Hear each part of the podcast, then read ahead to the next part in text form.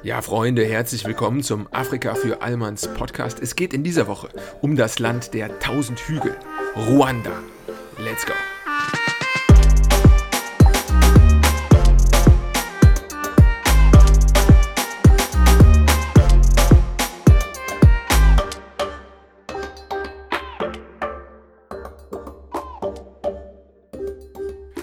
Ja, Ruanda.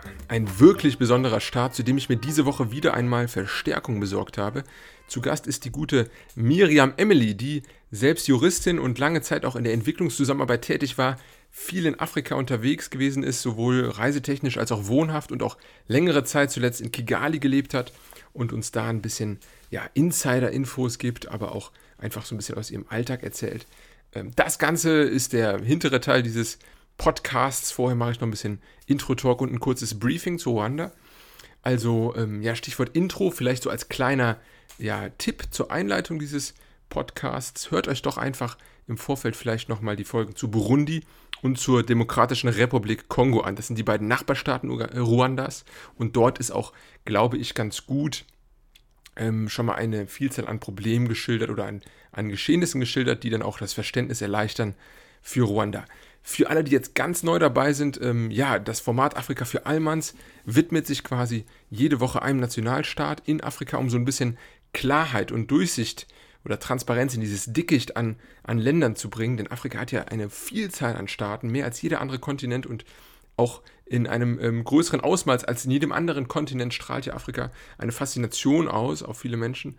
Nicht nur ähm, ja, sag ich mal, äh, weltweit, sondern auch gerade speziell in Deutschland, glaube ich, ist ein Unwissen, ähm, was da dominiert, was wir auf jeden Fall lösen wollen, wo auch dieser Podcast seine Funktion sieht. Das ist ein Pro Bono-Projekt, das ist eine reine äh, Passion, hier steht keine Finanzierung hinter. Das seid ihr. Ich sehe, es wird langsam angenommen, die Unterstützerzahlen beziehungsweise äh, die ersten Beiträge ähm, wachsen. Dafür schon mal vielen Dank. Das Ganze muss aber weitergehen. unterstützt dieses Format Afrika für Allmanns. Es ist in jedem Fall ein, ein Statement, ein Zeichen, dass ihr für mehr Afrika-Formate in der deutschen Medienlandschaft einsteht. Und das Ganze kommt einem gute, guten Zwecke zu, nämlich dass wir hier wachsen, mehr Formate machen können, mehr Gesprächsthemen, mehr, sag ich mal, auch neue Ideen ausprobieren. Ich bewege mich gerade im äh, kostenfreien Bereich so ein bisschen auf Instagram, was die Innovation angeht, habe ein kleines Quizformat gestartet, täglich ein Umriss eines afrikanischen oder nicht-afrikanischen Landes, wo man dann raten muss, was sich dahinter verbirgt und das äh, ja, triggert so ein bisschen das Geografie-Knowledge, da werde ich ein bisschen mit rumexperimentieren und es hilft natürlich vielen, wie ich sehe, auch die Schmacht bis hin zum nächsten Freitag, bis hin zur nächsten Folge überwinden zu können. Ja, so viel dazu. Unterstützt uns auf Steady, unterstützt uns auf PayPal, auch auf Instagram. Es ist ein ganz großer Faktor, auch was viele Gäste und interessante Kontakte angeht. Das genieße ich sehr.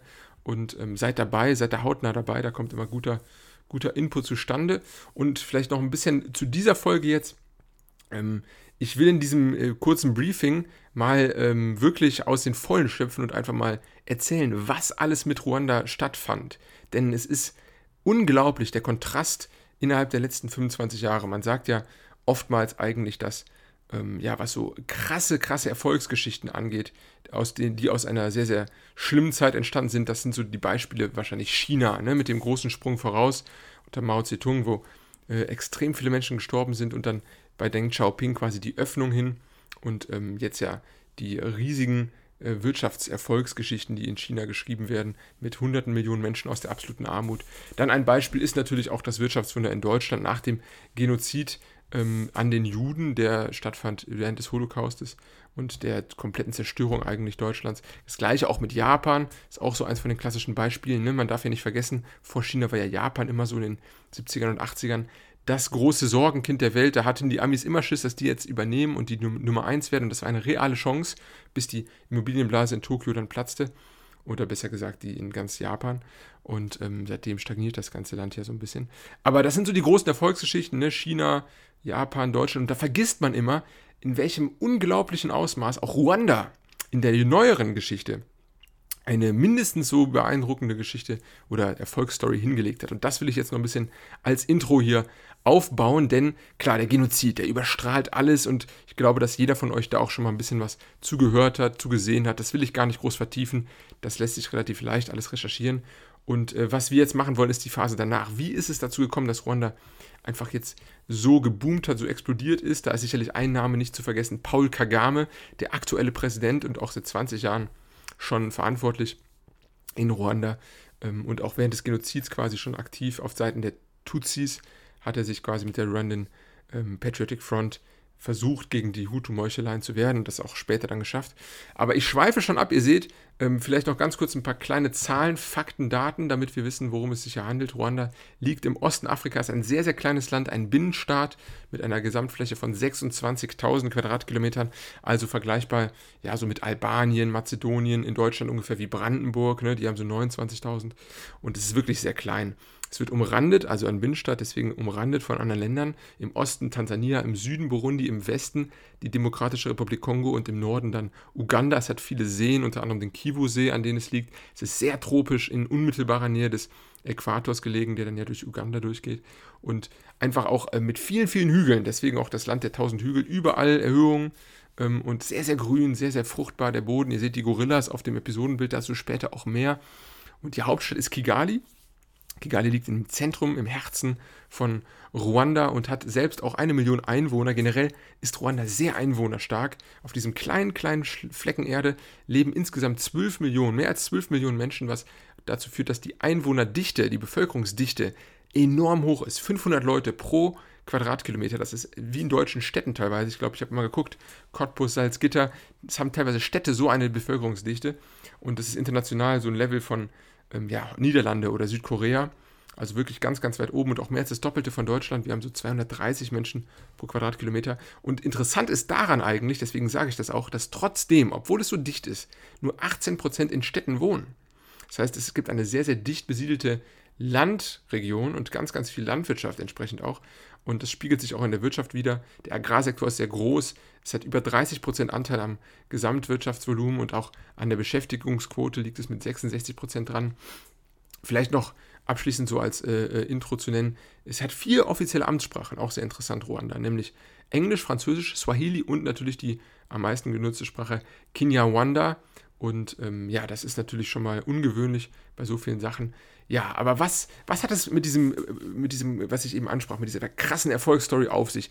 Ähm, es gibt eine unzählige an, Zahlen an Statistiken. Ich habe hier jetzt mal so sechs, sieben Facts rausgesucht, die ich euch mal um die Ohren haue und danach könnt ihr beurteilen, äh, ob das nicht einfach unglaublich beeindruckend ist. Also, angefangen, wir waren ja eben gerade bei der Wirtschaft, da bleiben wir einfach, die letzten 15 Jahre gab es immer mehr als 7% jährliches Wachstum.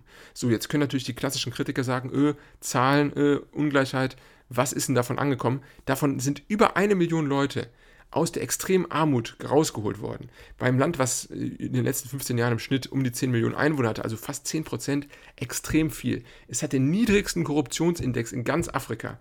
Die am höchst platzierte Nation Afrikas, was den Easy of Business Ranking ähm, Indiz angeht. Das heißt, ähm, es ist am einfachsten hier für inländische und ausländische Firmen tätig zu werden, innovativ zu sein.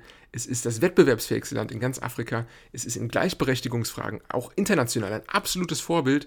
60 Prozent, über 60 Prozent Frauen im Parlament, 40 Prozent im Kabinett, also in der, äh, in der eigentlichen Regierung und fast 50 Prozent in der Judikative, also Verfassungsrichter etc., äh, ne, höhere äh, juristische ähm, Ebene. Und auch was Bildung angeht, enorme Zahlen, 95% Einstellungsquote bei der Grundschule und die Alphabetisierung seit 1991 hat sich von um die 55% auf über 75% gepusht. Sehr, sehr guter Wert, nicht nur innerhalb Afrikas, auch weltweit. Infrastruktur ist extrem dicht vernetzt, also ein Straßennetz, was wirklich auch sehr, sehr viel geteert ist. Alle, alle Städtchen haben quasi Zugang zum Straßennetz, sternförmig von Kigali ausgehend.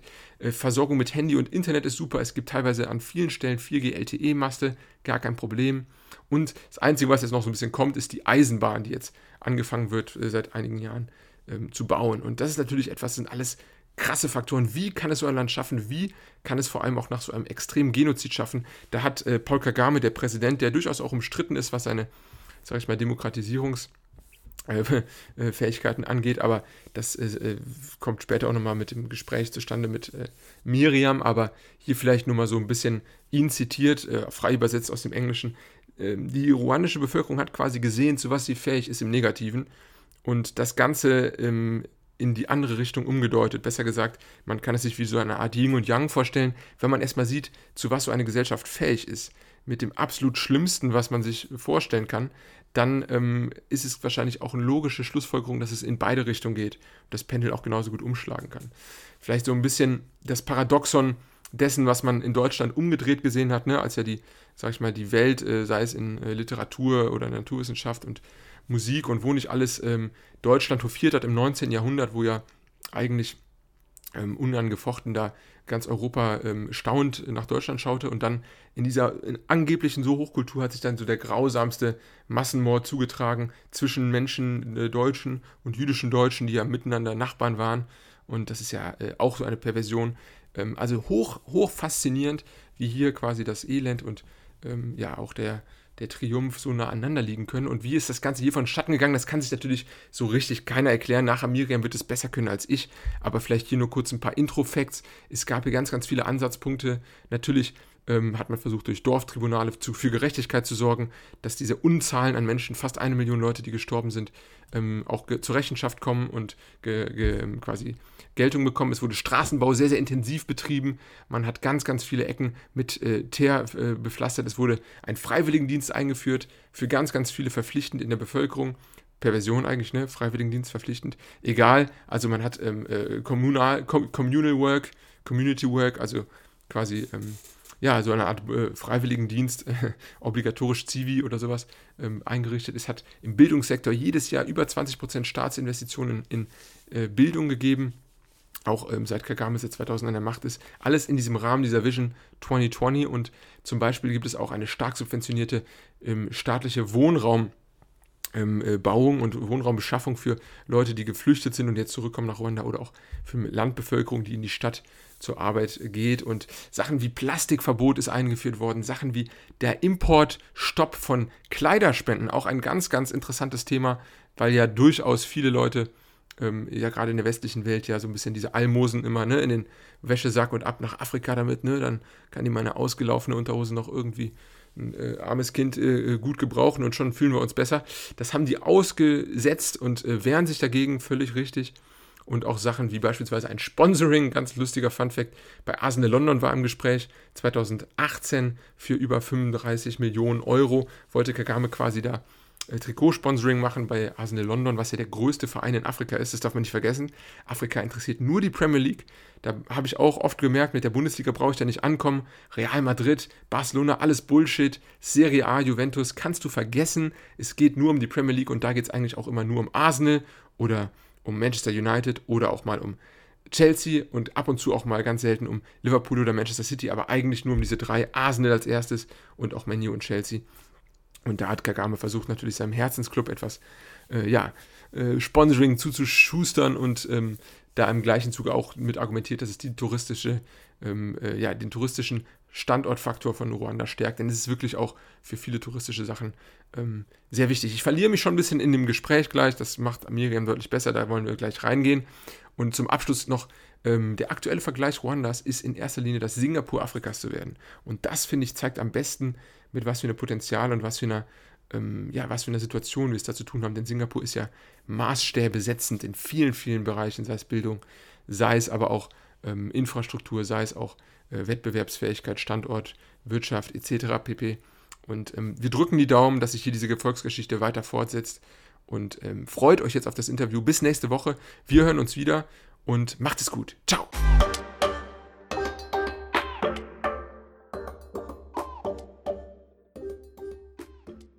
So, ja. Herzlich willkommen zum Afrika für Allmanns Podcast. Diese Woche mit Folge 38. Und ich glaube, das ist die, ja, äh, auf Distanz gesehen ähm, längste Folge weil ich heute mit Florida spreche. Herzlich willkommen, Miriam. Hallo. Ja, das ist ja wirklich äh, eine für, sag ich mal, zwei Deutsche, die über Afrika reden, eine sehr ungewöhnliche Kombination von Frankreich nach Florida. Richtig. Aber Richtig. Äh, keine Kosten und Mühen gescheut. Du sprichst quasi jetzt mit uns in deinem wohlverdienten Urlaub. Das erste genau. verdoppelt. Und ähm, du genau. bist heute meine Gesprächspartnerin zu Ruanda. Richtig. Ich, ähm, ja, vielleicht ganz kurz zu mir. Ich ähm, habe Jura studiert, und war dann im Referendariat zum ersten Mal schon in Ruanda und zwar im Jahr 2009 im Rahmen meiner Wahlstation. Ich habe mich beim Auswärtigen Amt ähm, beworben und bin dann für drei Monate an die deutsche Botschaft in Kigali gegangen. Und, ähm, Kigali, Hauptstadt Ruanda, sehr schön. Genau. Und äh, dort habe ich dann schon einiges über Land und Leute kennengelernt. Damals war das ja alles noch etwas frischer auch mit dem Genozid. Ich war auch mhm. etwas überrascht, dass man dort Referendare hinschickt, habe mich dann aber auch schon mal schlau gemacht. Und, ähm, aber es war wahrscheinlich auch schon recht sicher damals, ne? Also war jetzt nicht ja, irgendwie. Genau. Also, also, Hintergrund war vielleicht, vielleicht noch dazu, ähm, der Mann von meiner Patentante war äh, Journalist und ja. äh, war im Jahr zuvor mit der Delegation von Herrn Köhler, glaube ich, also Bundespräsident Köhler damals ähm, auch in Ruanda und ähm, kannte sich auch in Afrika sowieso ganz gut aus und meinte, mach das mal, das ist safe und ähm, ist wunderschönes, ist ein wunderschönes Land. So an Afrika für Anfänger mäßig und ähm, genau, so bin das ich dann dort gelandet. War dann so der Startpunkt und dann warst du quasi angefixt, kann man das so sagen? Dann war ich angefixt, dann hat mich das afrikanische Fieber gepackt. Wobei ich war, glaube ich, das war nämlich kurz nach den Examensklausuren Oktober 2009 und ich war dann noch zwei Wochen im Urlaub vorher in Kenia und ähm, mhm. habe dann erst Kenia kennengelernt, auch so ein bisschen Safari gemacht und bin dann in Ruanda gelandet und ähm, habe dann da quasi am nächsten Tag direkt angefangen.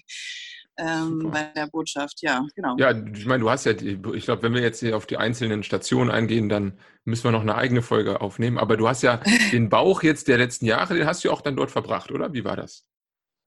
Äh, nee, also ich war dann 2012 nochmal dort äh, und in Uganda, einfach nur so im Urlaub, nochmal mit einer okay. Freundin und ähm, bin dann nochmal ein bisschen rumgereist in der Region und ähm, war jetzt dann letztes Jahr, 2009, fast das ganze Jahr, äh, 2019, Entschuldigung, das ganze ja. Jahr ähm, beruflich nochmal in Ruanda und habe dort in der Entwicklungshilfe ein knappes Jahr gearbeitet und es hat sich doch sehr verändert in zehn Jahren, also sehr viel weiterentwickelt auch. Genau. Also zum Positiven, würdest du sagen? Das ist schon so. Auf jeden Fall. Also modernisiert, sagen wir mal so. Ja, Ruanda ist ja wirklich so ein, so ein Sonderfall, kann man fast sagen. Ne? Also auch so, äh, wenn man jetzt nicht viel von Afrika hört, ich glaube, einfach wegen des Genozids hat jeder so eine gewisse Idee. Und ja. mittlerweile auch wahrscheinlich durch die, was du ja auch schon meintest, durch die gute Entwicklung. Das ist ja immer auch so, habe ich das Gefühl, so Vorzeige, Vorzeigemodell oder Vorzeigeland für viele afrikanische Staaten. Ne? Also ja, richtig. Also Ruanda ist sehr beliebt äh, in der internationalen Gemeinschaft, einfach auch ähm, also bei den Geberländern, äh, den sogenannten Geberländern. Ähm, einfach weil, ähm, also jetzt vielleicht nur ein paar Zahlen dazu auch. Ja, gerne. Ähm, Zahlen, immer sehr ähm, gerne. relativ, äh, relativ korruptionsfrei auf dem Korruptionsindex ähm, Platz 51 von 180. Ähm, Demokratieindex nicht ganz so gut, äh, 91 von 129. Ähm, aber ja, die, also es geht wirtschaftlich voran. Ähm, es wird unheimlich viel auch für die Bevölkerung getan oder ist getan worden in den letzten äh, 20 äh, Jahren seit dem Genozid. Ähm, also dazu vielleicht auch noch ein paar Fun Facts. Die Wirtschaft boomt. Ähm, ich glaube, es liegt immer noch, es gibt immer noch so ein Wirtschaftswachstum von circa 8, 9 Prozent oder GDP Growth Rate 8,6 Prozent.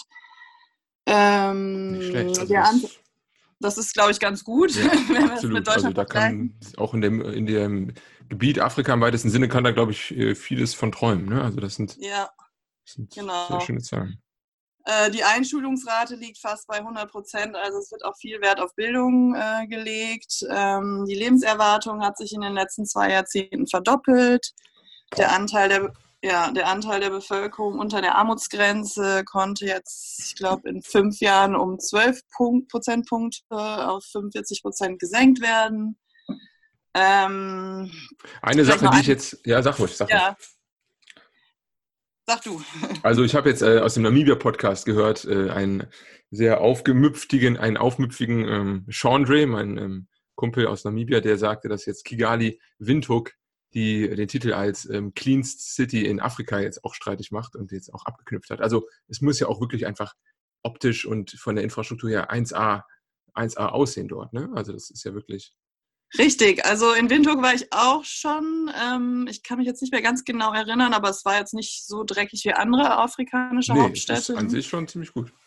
Genau, aber Ruanda ist wirklich, äh, gerade auch in Kigali, Picobello sauber. Man sieht auch täglich an jeder Ecke Frauen, die die Straßen fegen und den Müll aufheben. Ähm, Äh, dann gibt es natürlich das Plastiktüten, beziehungsweise jetzt bald, ich glaube, ja nicht komplettes Plastikverbot, aber das Plastiktütenverbot gilt seit 2008. Das macht natürlich auch viel aus. Ja, ja, Fortschritt, ne? Fridays for Future und so, die freuen sich. ja, genau. Vorbilder hier richtig. Greta freut sich. Ähm, also es, man, man liest immer verschiedene Sachen, dass das jetzt am Flughafen sehr streng kontrolliert wird. Das habe ich noch nicht ähm, festgestellt, dass jetzt da die, die, die Koffer durchsucht werden oder was man da sonst manchmal hört. Aber zum Beispiel, ich hatte jetzt einen Koffer in äh, Plastik eingewickelt, weil der schon so alt ist, dass er ja.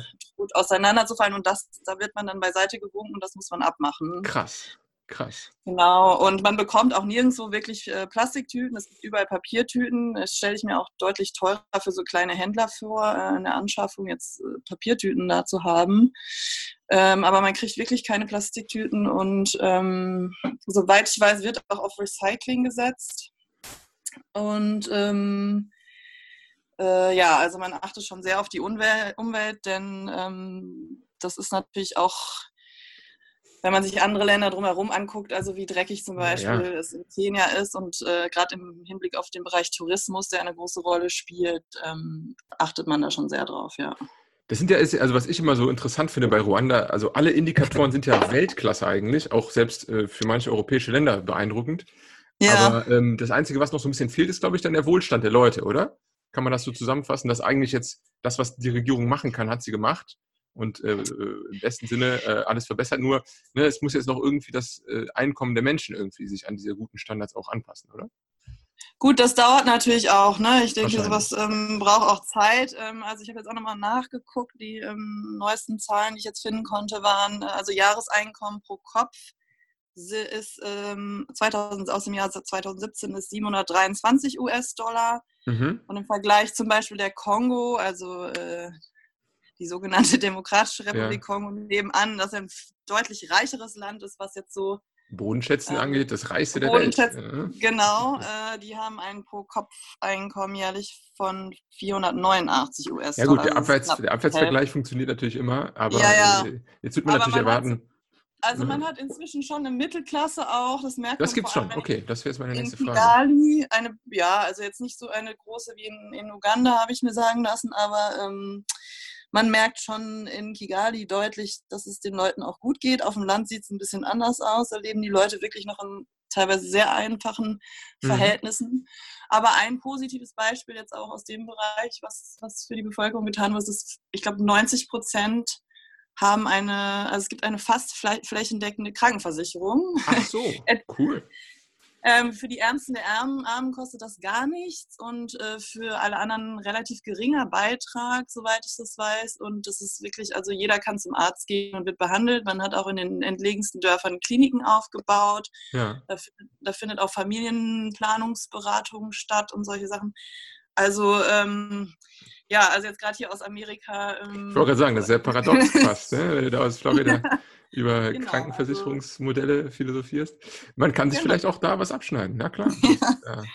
Aber jetzt Insofern. ist ja auch Ruanda nicht so groß, oder? Also es ist ja durchaus, also ne, bevölkerungstechnisch und einwohnertechnisch überschaubar. Ne? Und da ist es vielleicht richtig. auch dann einfacher möglich, als jetzt vielleicht, wenn man jetzt den Kongo als Vergleich nimmt oder selbst die USA. Richtig, richtig. Also Kongo ist ja einfach, glaube ich, zwei, dreimal so groß wie Deutschland und Ach, Ruanda. Auf, äh, fast zehnmal. Also ich glaube, acht, achtmal circa. Also Sicher? Ist, okay. Ähm, ja. Also jetzt von der Fläche her zumindest. Ne? Einwohnerzahl ist, glaube ich, identisch. Aber, ich dachte ähm, irgendwie zwei, drei. Okay, gut. Ähm, nee, nee, ja. es ist, äh, äh die, der, die Karte trügt immer. Aber umso Crazy. interessanter ist ja auch so die, dieser Kontrast zu Ruanda, was ja winzig wirkt. Ja, und gleichzeitig aber so einen großen Einfluss hat irgendwie. Ne? Ich glaube, Ruanda ist so groß wie das Saarland oder so. Ja, also ja. absolut. Äh, genau. Zahlen packe ich noch in, den, in das Briefing vor unserer Folge. Aber ähm, das ist äh, ah. wirklich ah. winzig. Jetzt habe ich eine Sache, also wir haben jetzt natürlich viele Faktoren genannt, da muss man der Gerechtigkeit natürlich auch, ähm, sag ich mal, noch äh, äh, gut tun und dann aber auch dazu erwähnen, dass es natürlich auch keine, ja, im besten äh, Sinne lupenreine Demokratie ist. Ne? Das ist richtig, aber ähm, wie der Spruch schon so schön andeutet, also ich meine, so viele lupenreine Demokratien gibt es ja irgendwie auch nicht auf der Welt. Ähm, man gibt sich da schon sehr viel Mühe, auch, ähm, okay, also es gibt halt keine, es ist schon ein, ein, eine Autokratie, so.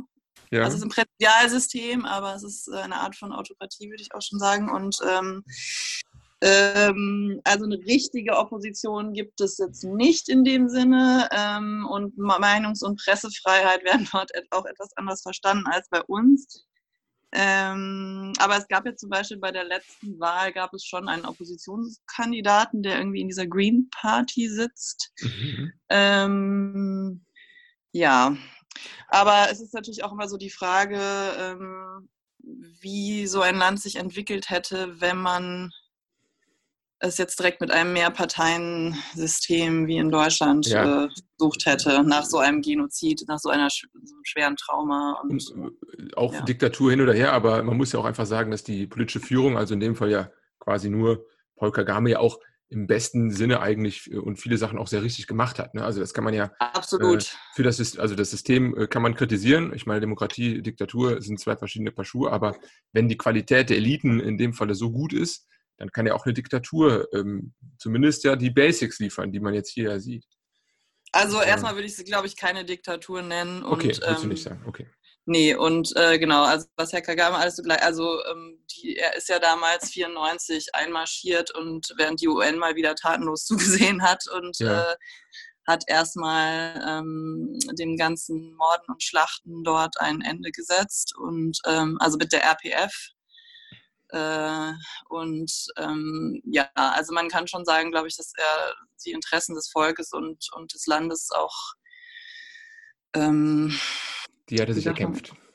Im Herz oder im, im, Herzen? Nee, also das, das ihm. Die hat er trägt er im Herzen quasi. Genau, so, danke. Und ähm, ähm, ich glaube auch, dass er sehr dedicated ist. Also ich habe mich ein paar Mal mit äh, verschiedenen Restaurantbesitzern äh, unterhalten, die ihn mhm. halt wohl auch persönlich kennen und er ist halt auch wirklich äh, zu 1000 Prozent bei dem, was er tut. Also er kontrolliert auch immer alles selber. Äh, wenn jetzt irgendwie Schreibtische bestellt werden, also so war eine Anekdote, die mir erzählt wurde, wenn die Schreibtische bestellen, dann klettert er auch selber darunter und guckt sich die an, ob die richtig sind und sonst werden die dann auch, also es ist ähm, ein Mann der Tat, kein, ja, kein und, äh, und Delegierende.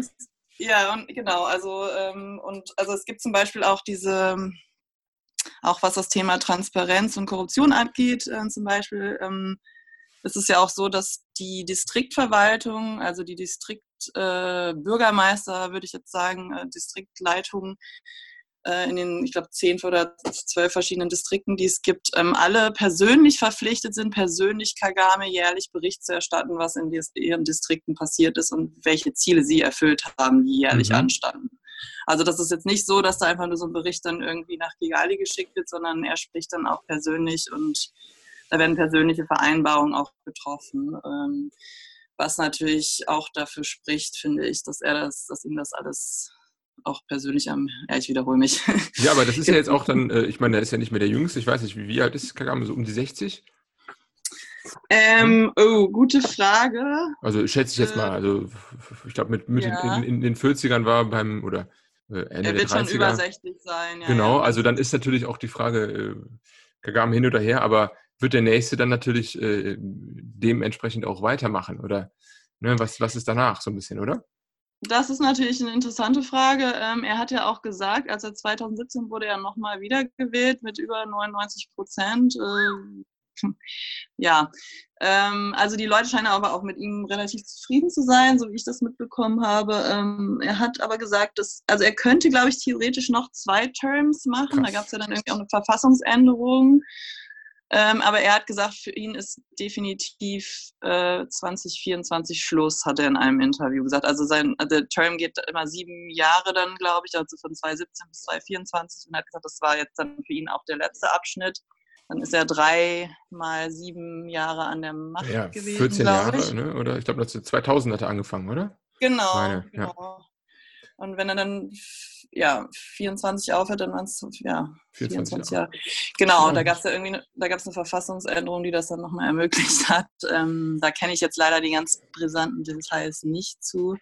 Aber er hat, glaube ich, keine Ambitionen jetzt so lange wie ein ähm, Mugabe oder Mubarak oder äh, wie es da noch so alles gab, ähm, an der Macht zu bleiben. Ja, das und er äh, sagt, kann, man, ja. kann man nie oft genug erwähnen. Afrika ist das Land mit den, der jüngsten Bevölkerung und den ältesten äh, Eliten oder in dem Fall den ältesten Präsidenten. Aber ja. hier ist wahrscheinlich eine Ausnahme, weil er ja wirklich auch ähm, äh, ja ich, jetzt nicht im Amt oder wie sagt man, mit den Füßen aus dem Amt getragen werden will oder so. Ne?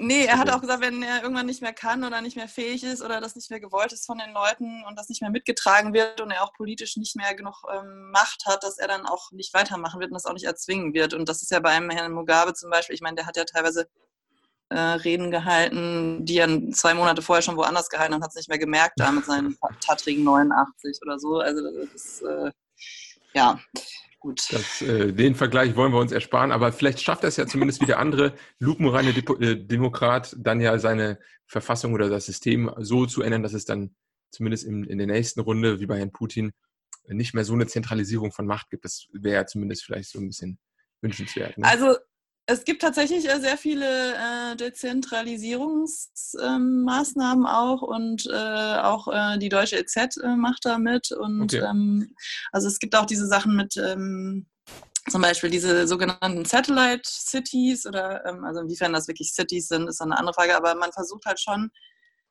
gewisse Aspekte der Verwaltung dezentral in andere Städte zu bringen und auch Business gezielt in anderen Städten anzusiedeln. Zum Beispiel ähm, eine, also die älteste Universitätsstadt oder die, die, die Universitätsstadt in Ruanda ist Huye. Äh, das Huye. ist im okay. Huye. Ähm, da gibt's, von dort gibt es auch sehr guten Kaffee. Äh, dort ist die, ähm, die älteste Universität Ruandas, die nationale. Und ähm, man hatte dann mal zwischendurch überlegt oder hatte Teile der Universität nach Kigali verlegt und hat das aber dann jetzt auch wieder zurück nach Huye verlegt und eben auch andere andere Bereiche versucht man so ein bisschen dezentral aufzubauen und ähm, ja. Also, ist, also man das, ist schon bemüht, da auch äh, versuchen. Genau. Da, das ist eben auch ein relativ, also da gibt es eben auch relativ erfolgreiche Begleit- Projekte oder Maßnahmen von der deutschen EZ. Ähm, EZ ist immer Entwicklungszusammenarbeit, ne? Genau. Okay, ja, nur für die. Und das Dezentralisierungsprojekt ist tatsächlich eines der letzt, äh, ältesten äh, oder am längsten währenden Projekte in Ruanda. Mhm. Ähm, und eine Sache, auch jetzt um noch auf das Thema Transparenz vielleicht nochmal kurz zurückzukommen und Korruption. Ähm, also eine Maßnahme, die da auch äh, recht erfolgreich ergriffen wurde, ist, dass ich glaube, auf jeden Fall auf den Distriktebenen ist das so und ich meine auch alle anderen Behörden auf höherer Verwaltungsebene, also in ja. Kigali, in den Bundes, sage ich jetzt mal, Federal äh, Behörden, ähm, ist, dass also Zielvereinbarungen getroffen werden mit den Behörden und den Behördenmitarbeitern, die zu erfüllen sind jedes Jahr. Das wird auch kontrolliert. Das merkt man auch in der Zusammenarbeit mit den Partnern ähm, auf ruandischer Seite dass man doch sehr unter Druck und unter Zeitdruck steht, auch nach okay. außen und seine Ziele auch erfüllen möchte. Und diese Ziele und auch die Pläne der jeweiligen Distriktverwaltung, das, die sogenannten Emihigos heißt das auf Kinyarwanda, die werden auch veröffentlicht. Also die kann jeder im Internet, wenn man jetzt Emihigo googelt, kann man sich von Nyamagabe oder irgendwelchen Distrikten die, die Emihigos durchlesen. Das ist ja wirklich und, sehr fortschrittlich, ne? Also ich weiß ja, nicht, ist es in Deutschland auch so?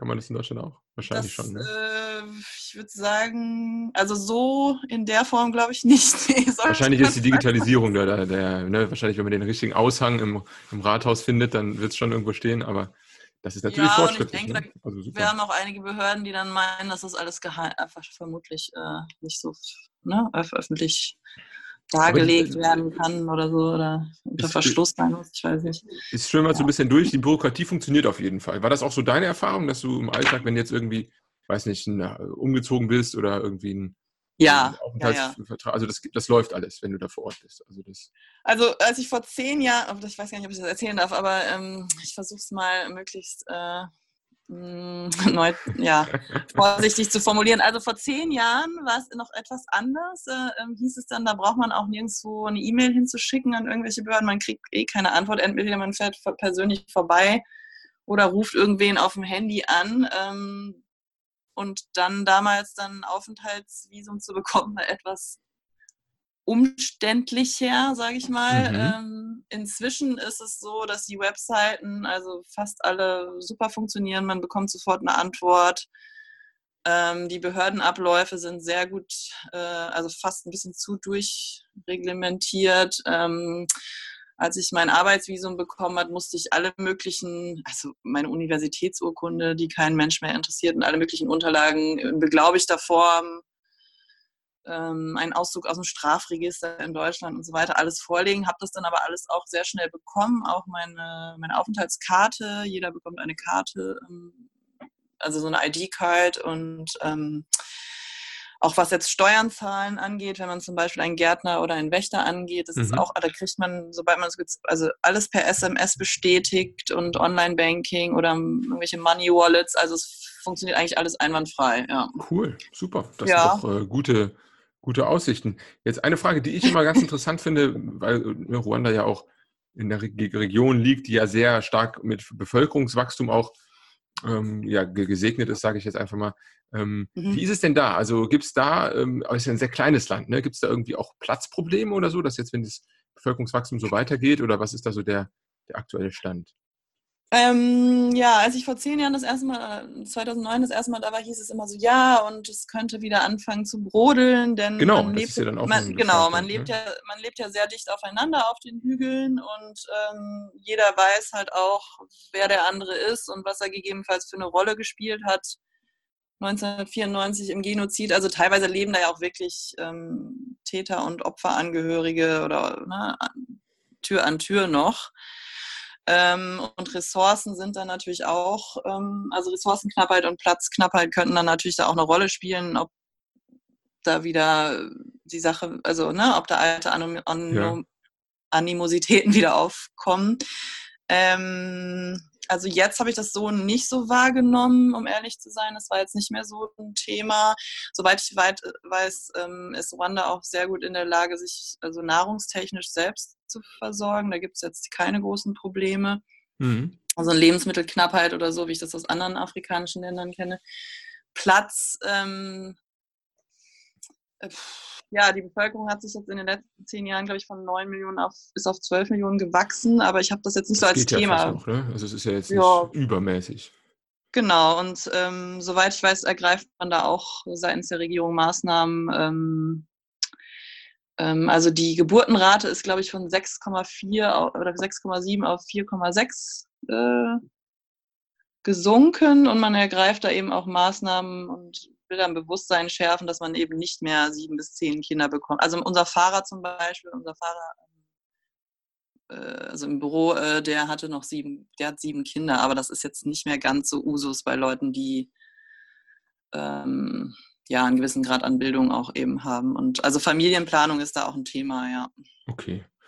Aber sonst, ähm, ja, ich meine, jetzt haben wir gerade schon mal Nahrungsmittel angesprochen. Du sagst jetzt auch eben, es gibt viele Hügel. Gibt es denn trotz dessen eine große Landwirtschaft oder ist das, ähm, wie kann man sich das so vorstellen, die ähm, Flächen jetzt außerhalb der Stadt? Gibt's ja, da, Hügel ähm, gibt es also Hügel gibt es jede Menge. Das heißt ja auch die Schweiz Ostafrikas oder so, Land, der okay. Land der tausend Hügel. Land der tausend Hügel, man, das habe ich schon mal gehört. Ja, ja, interessant. Also es ist wirklich wunderschön und ähm, man denkt, wenn dann, wenn man, wenn nicht überall so viele Bananenpflanzen und Stauden und so weiter werden, dann wird man wirklich manchmal denken, man wäre in der Schweiz. Ähm, ähm, ja, also man lebt schon auf dem Land sehr stark von, von, von der Landwirtschaft, also Subsistence Farming, also Eigenversorgung wird dort, Eigen, Selbstversorgung wird dort betrieben, ist keine großflächige Landwirtschaft, wie wir das vielleicht aus Europa oder hier aus den USA kennen, ähm, dass da großflächig Cash Crops wie Kaffee und Tee und so weiter angebaut werden. Ähm, es wird Kaffee, sehr guter Kaffee angebaut und Tee. Ähm, die Rwanda selber trinken erstaunlich wenig Kaffee. Ich glaube, der Kaffee wird auch nicht groß exportiert, weil der okay. für die großen Firmen sta irgendwelchen Standards nicht entspricht. Aber für die Touristen ist es doch sehr interessant und man kann sich auch diese Kaffeewaschstationen dann angucken und gucken, wie das gemacht wird. Und ähm, ja, ich habe sehr viel Kaffee mitgebracht, als ich jetzt Weihnachten nach Hause gekommen bin. Also ich glaube zwölf Kilo. Echt krass. Ähm, ich hoffe ja. nicht in Plastik. Nee, ähm, schön und schön, äh, schön auch verschenkt, das kommt auch immer gut an. Ähm, also der ist auch trinkbar, ja, ist jetzt nicht, weil du jetzt eben meintest, irgendwie Standards nicht erfüllt oder bla. Also das ist nee, ein ganz also guter Kaffee. Glaub, das ist sehr guter Kaffee. Also alle sind total begeistert und äh, ich habe noch tonnenweise, ich, vielleicht kann ich dir auch noch einmal äh, demnächst irgendwann. Ja, gerne. Die Franzosen, du weißt es ja selbst, die sind ja, äh, also ich bestelle dir immer Kaffee, krieg dann immer nur einen Espresso und auch nur so einen so semi-guten. Also es ist immer sehr speziell in Frankreich. Aber gut, anderes ja. Thema.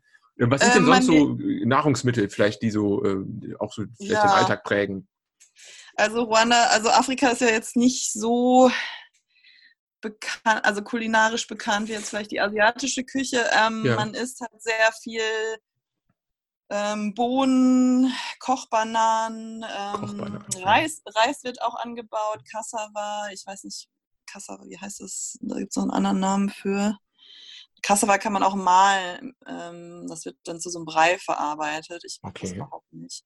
Das ist, das ist so ähnlich, sieht so ähnlich aus wie eine Süßkartoffel. Es gibt noch einen anderen Namen dafür, aber ich hm. fällt da jetzt gerade nicht ein. Ja, so äh, ähm, Kartoffeln, Reis wird auch angebaut, weil Ruanda teilweise in den Tälern dann doch sehr sumpfig ist. Mhm. Ähm, ja, Bananen isst man. Es gibt ohne Ende tolle Früchte, die wirklich, also Avocados fallen selbst in Kigali einem, fallen einem vor die, vor die Füße. Jeder hat irgendwie drei Avocadobäume im, im Garten und macht sich da nichts draus. Und man selber, also ich habe mich immer sehr über die Avocados gefreut. Ähm, Mangos wachsen auch in jedem zweiten Vorgarten. Äh, cool. Wunderbare Ananas und Babybananen kann man die ganze und äh, ja, Guava, Maracuja, also ist wirklich alles da an Früchten. Ist ja auch sehr tropisch, ne? Ich glaube, so weit weg vom Äquator genau. ist es ja auch gar nicht, ne? Also da ist schon wahrscheinlich genau. sehr viel möglich einfach, ne? Ein bisschen südlich vom Äquator, die Äquatorlinie verläuft irgendwo durch Uganda, da bin ich auch schon mal dran vorbeigefahren. Ich weiß aber nicht mehr genau wo. Ähm, genau. Ja, und die Leute essen, wenn sie Geld haben und sich leisten können, essen die sehr gerne Ziege, Ziegenbruschett. Aha, interessant. Das, das, ist nicht jedermanns Sache, aber wenn es eine junge Ziege ist, ist es doch ganz lecker. Äh, wir haben mal, wir haben mal äh, Heiligabend eine geschlachtet ähm, im Vorgarten. Das war auch ein sehr lustiges Erlebnis. Da habe ich noch lustige, tolle Fotos auch von. Und dann gab es Ziegengulasch irgendwann Mitternacht an Heiligabend 2009. Aha. Ja, ähm, ja, ja. Äh, zur Nahrung, jetzt haben wir so die, sag ich mal, Hauptsachen äh, abgedeckt. Äh, vielleicht noch, wenn wir gerade beim Thema ähm, ja, Wirtschaft und solche Sachen sind. Hm, du sagtest, dass die ja sehr fortschrittlich sind, was die Bürokratie angeht. Ist das denn auch in der Wirtschaft irgendwie zu spüren? Gibt es so ein paar Sektoren, wo man sagt, da setzen die sich auch ab von anderen afrikanischen Staaten oder gehen vielleicht einen, einen moderneren Weg, so Richtung Digitalisierung oder so? Ähm, also Teil dieser Vision 2020 war, ähm, und das war damals noch ein sehr großes Thema, eben, dass auch, eben auch das Thema Digitalisierung vorangetrieben wird. Es sollte zum IT-Hub in East Africa werden. Inwiefern okay. das jetzt realisiert ist, weiß ich nicht. Nicht ganz so einfach, genau. ne? Mit Kenia in der Nachbarschaft, da muss man, da ja, muss man schon ran. Ich glaube, das ähm, ist auch dann nicht ganz so jetzt geworden, wie es geplant war, aber es gibt sehr viele Startups, auch ich, ich habe auch sehr viele Experts, also Ausländer kennengelernt, die da Startup, Startups betreiben ähm, im IT-Bereich. Ähm, in wie, welcher, welchen Anteil das jetzt am, Entschuldigung, an der Wirtschaft äh, einnimmt, kann ich jetzt so zahlenmäßig nicht sagen, aber es gibt auf jeden Fall super Internet, besser als in, also mein Internet dort ist zwar sehr teuer, aber lief besser teilweise als in Deutschland. Und äh, in Frankreich, bin ich sicher. Ja, das, das kann gut sein. Ähm, es gibt Glasfaserkabel, die haben die Chinesen damals schon verlegt, als ich 2009 da war. Das weiß ich nämlich noch, weil ich da auch Weihnachten morgens von geweckt wurde, dass die Straße da aufgerissen wurde am ersten Weihnachtstag. Da kenne ich ähm, Also das Internet, das, das funktioniert. Dann hat man jetzt auch Rwanda, Kigali so ein bisschen zu so einem Konferenzort, ähm, Zentrum, Messe, äh, Messe nicht, aber also es gibt ja sehr viele Konferenzen, weil es eben auch sehr viele Geberländer und sehr viel zu tun gibt. In Afrika gibt es halt, also es gibt ja zu jedem Thema immer große Konferenzen, wo dann aus aller Welt die Teilnehmer einreisen, ob das jetzt Gender oder AIDS oder irgendwelche Peace, Good Governance-Themen sind. Und äh, Kigali hat ein Conference Center gebaut. Den gab es damals noch nicht. Und als ich diesmal vom Flughafen abgeholt wurde, abends sah ich schon in der Ferne eine riesige Kuppel, in grün, blau und allen möglichen Lichtern wechselnd leuchten, so ein bisschen wie der Posttower in Bonn und habe mich dann den Fahrer gefragt, was das denn wohl ist. Und ja, das ist der Conference Center. Und, und 2016 haben da wohl 18 internationale große Konferenzen schon stattgefunden. Und dafür braucht man dann ja eben auch Hotels und der Flughafen wird jetzt ausgebaut. Und ähm, also äh, ja, die Geberlandschaft jettet jetzt auch regelmäßig nach Kigali und dort werden große Konferenzen abgehalten. Cool. Also ich glaube, das ist eben auch so dann neben dem Tourismus noch so ein bisschen so eine zukünftige oder, oder ausbaufähige ähm, Einkunftsquelle für das Land. Und so Start-up-mäßig oder so Gründerszenen, ich weiß nicht, ähm, hatte man da Berührung mit? Ich meine, stelle ich mir vor, dass die Entwicklungshilfe da wahrscheinlich auch viel versucht, was aufzubauen, oder? Genau, das gibt es eben auch. Also viel dann auch, ähm, naja, viel wird versucht zu machen von der, von der Entwicklungshilfe im Bereich so Arts and Crafts. Also man, mhm. es gibt ein, zwei sehr erfolgreiche Kooperativen, die von irgendwelchen amerikanischen Leuten betrieben oder finanziert werden und die, die, also die machen dann diese klassischen afrikanischen Körbe und solche Sachen, die vielleicht eine Herstellung dann Euro kosten und die werden wirklich für 150 oder 200 Dollar in die USA verkauft und da versucht man dann auch viel zu machen, wobei das meines Erachtens relativ übersättigt ist schon. Aber wenn du dir mal ähm, Indigo Africa angucken willst, das ist äh, Indigo ganz interessant. Das, äh, genau. Und ähm, es gibt eben auch jetzt vermehrt das Thema ähm, Financial Inclusion, also dass man eben auch versucht, ähm, ja, mehr Kredite, zu, kleine Kredite zu ermöglichen für Leute, die Unternehmen gründen wollen. Mhm. Äh, wie gesagt, ich glaube, es gibt auch im IT-Bereich mehr Start-up-Sachen, aber ich bin da jetzt nicht so ganz informiert. Aber ähm, ich weiß, dass es relativ viele bürokratische Hürden dann eben auch wieder gibt, zumindest für Ausländer, die sich die als Selbstständige in, in Kigali arbeiten wollen. Also das weiß ich von Leuten, die als Berater ähm, arbeiten, für die EZ zum Beispiel, dass, dass man dadurch unheimlich viele Hoops springen muss. Ähm, also sich einfach mal eben selbstständig machen, das scheint ja. etwas komplizierter zu sein. Also trotz der guten Behörden äh, ist es nicht ganz, nicht ganz ja, so. Ja, oder es gibt vielleicht zu viele gute Behörden. keine Ahnung.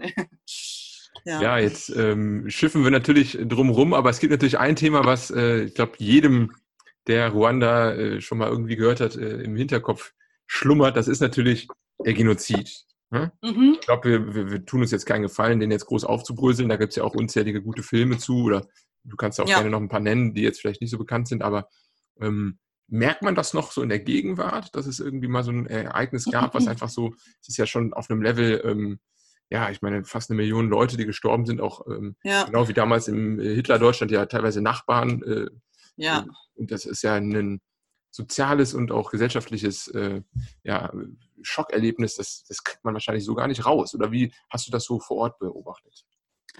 Ähm, also als ich jetzt nochmal an, also wieder erneut in Rwanda ankam, 2019, das war genau im März, April ähm, und der Genozid, das, also der Trauermonat ist ja immer der April. Ist der April, okay. Denn dort ging das los, also, also da, ähm, jetzt kann ich dann auch gleich einen Filmtipp geben, Sometimes in April ist ein ganz Sometimes guter in Film. April, sehr gut, weil dieses Hotel Rwanda kennt, glaube ich, jeder, ne? das ist dann irgendwann das Hotel ausgelutscht. Ja, der Typ ist, äh, der Hotelbesitzer, der ehemalige, der ist äh, teilweise dann irgendwie in Miscredit, also in, also da gibt es so gemischte Meinungen über ihn unter den Ruandern. Der Film ist auch ganz gut, aber der ist jetzt so ein bisschen, ich sag jetzt mal, lapidar äh, Hollywood-mäßig.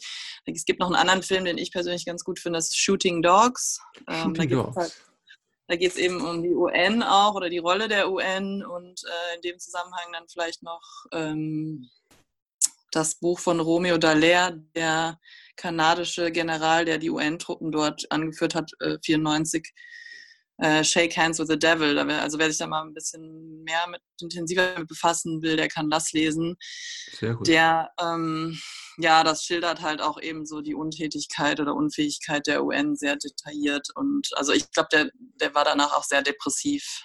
Das glaube ich sehr gerne. Ne? Es war ja auch damals so, ja. Kofi Annan hat es ja im Endeffekt verbockt, wenn man das so äh, überspitzt ja. zusammenfasst. Aber zumindest die UN hat sich dann ja dafür entschieden, einfach, nee, ähm, wir holen jetzt unsere Leute raus und nach uns die Sinnflut. Und ähm, das ja, ist gut, krass, ja, ne? also äh, also Shooting Dogs, äh, der Titel äh, gibt das eigentlich schon ganz gut her. Ich, also ich will jetzt auch nicht zu viel verraten, aber es gibt eben einen, also das Mandat der UN ist ja immer relativ begrenzt ähm, und man darf ja nur äh, sich selbst verteidigen als UN-Soldat ja. und hat sonst eigentlich gar kein Mandat. Ähm, dann gibt es eben eine sehr ähm, prägnante Szene, also, der, also in Ruanda mag man zum Beispiel bis heute keine Hunde, weil die Hunde sind äh, hinterher durch die, also die herrenlosen Hunde sind dann irgendwann durch die Stadt gestreunert und haben die Leichen angefressen.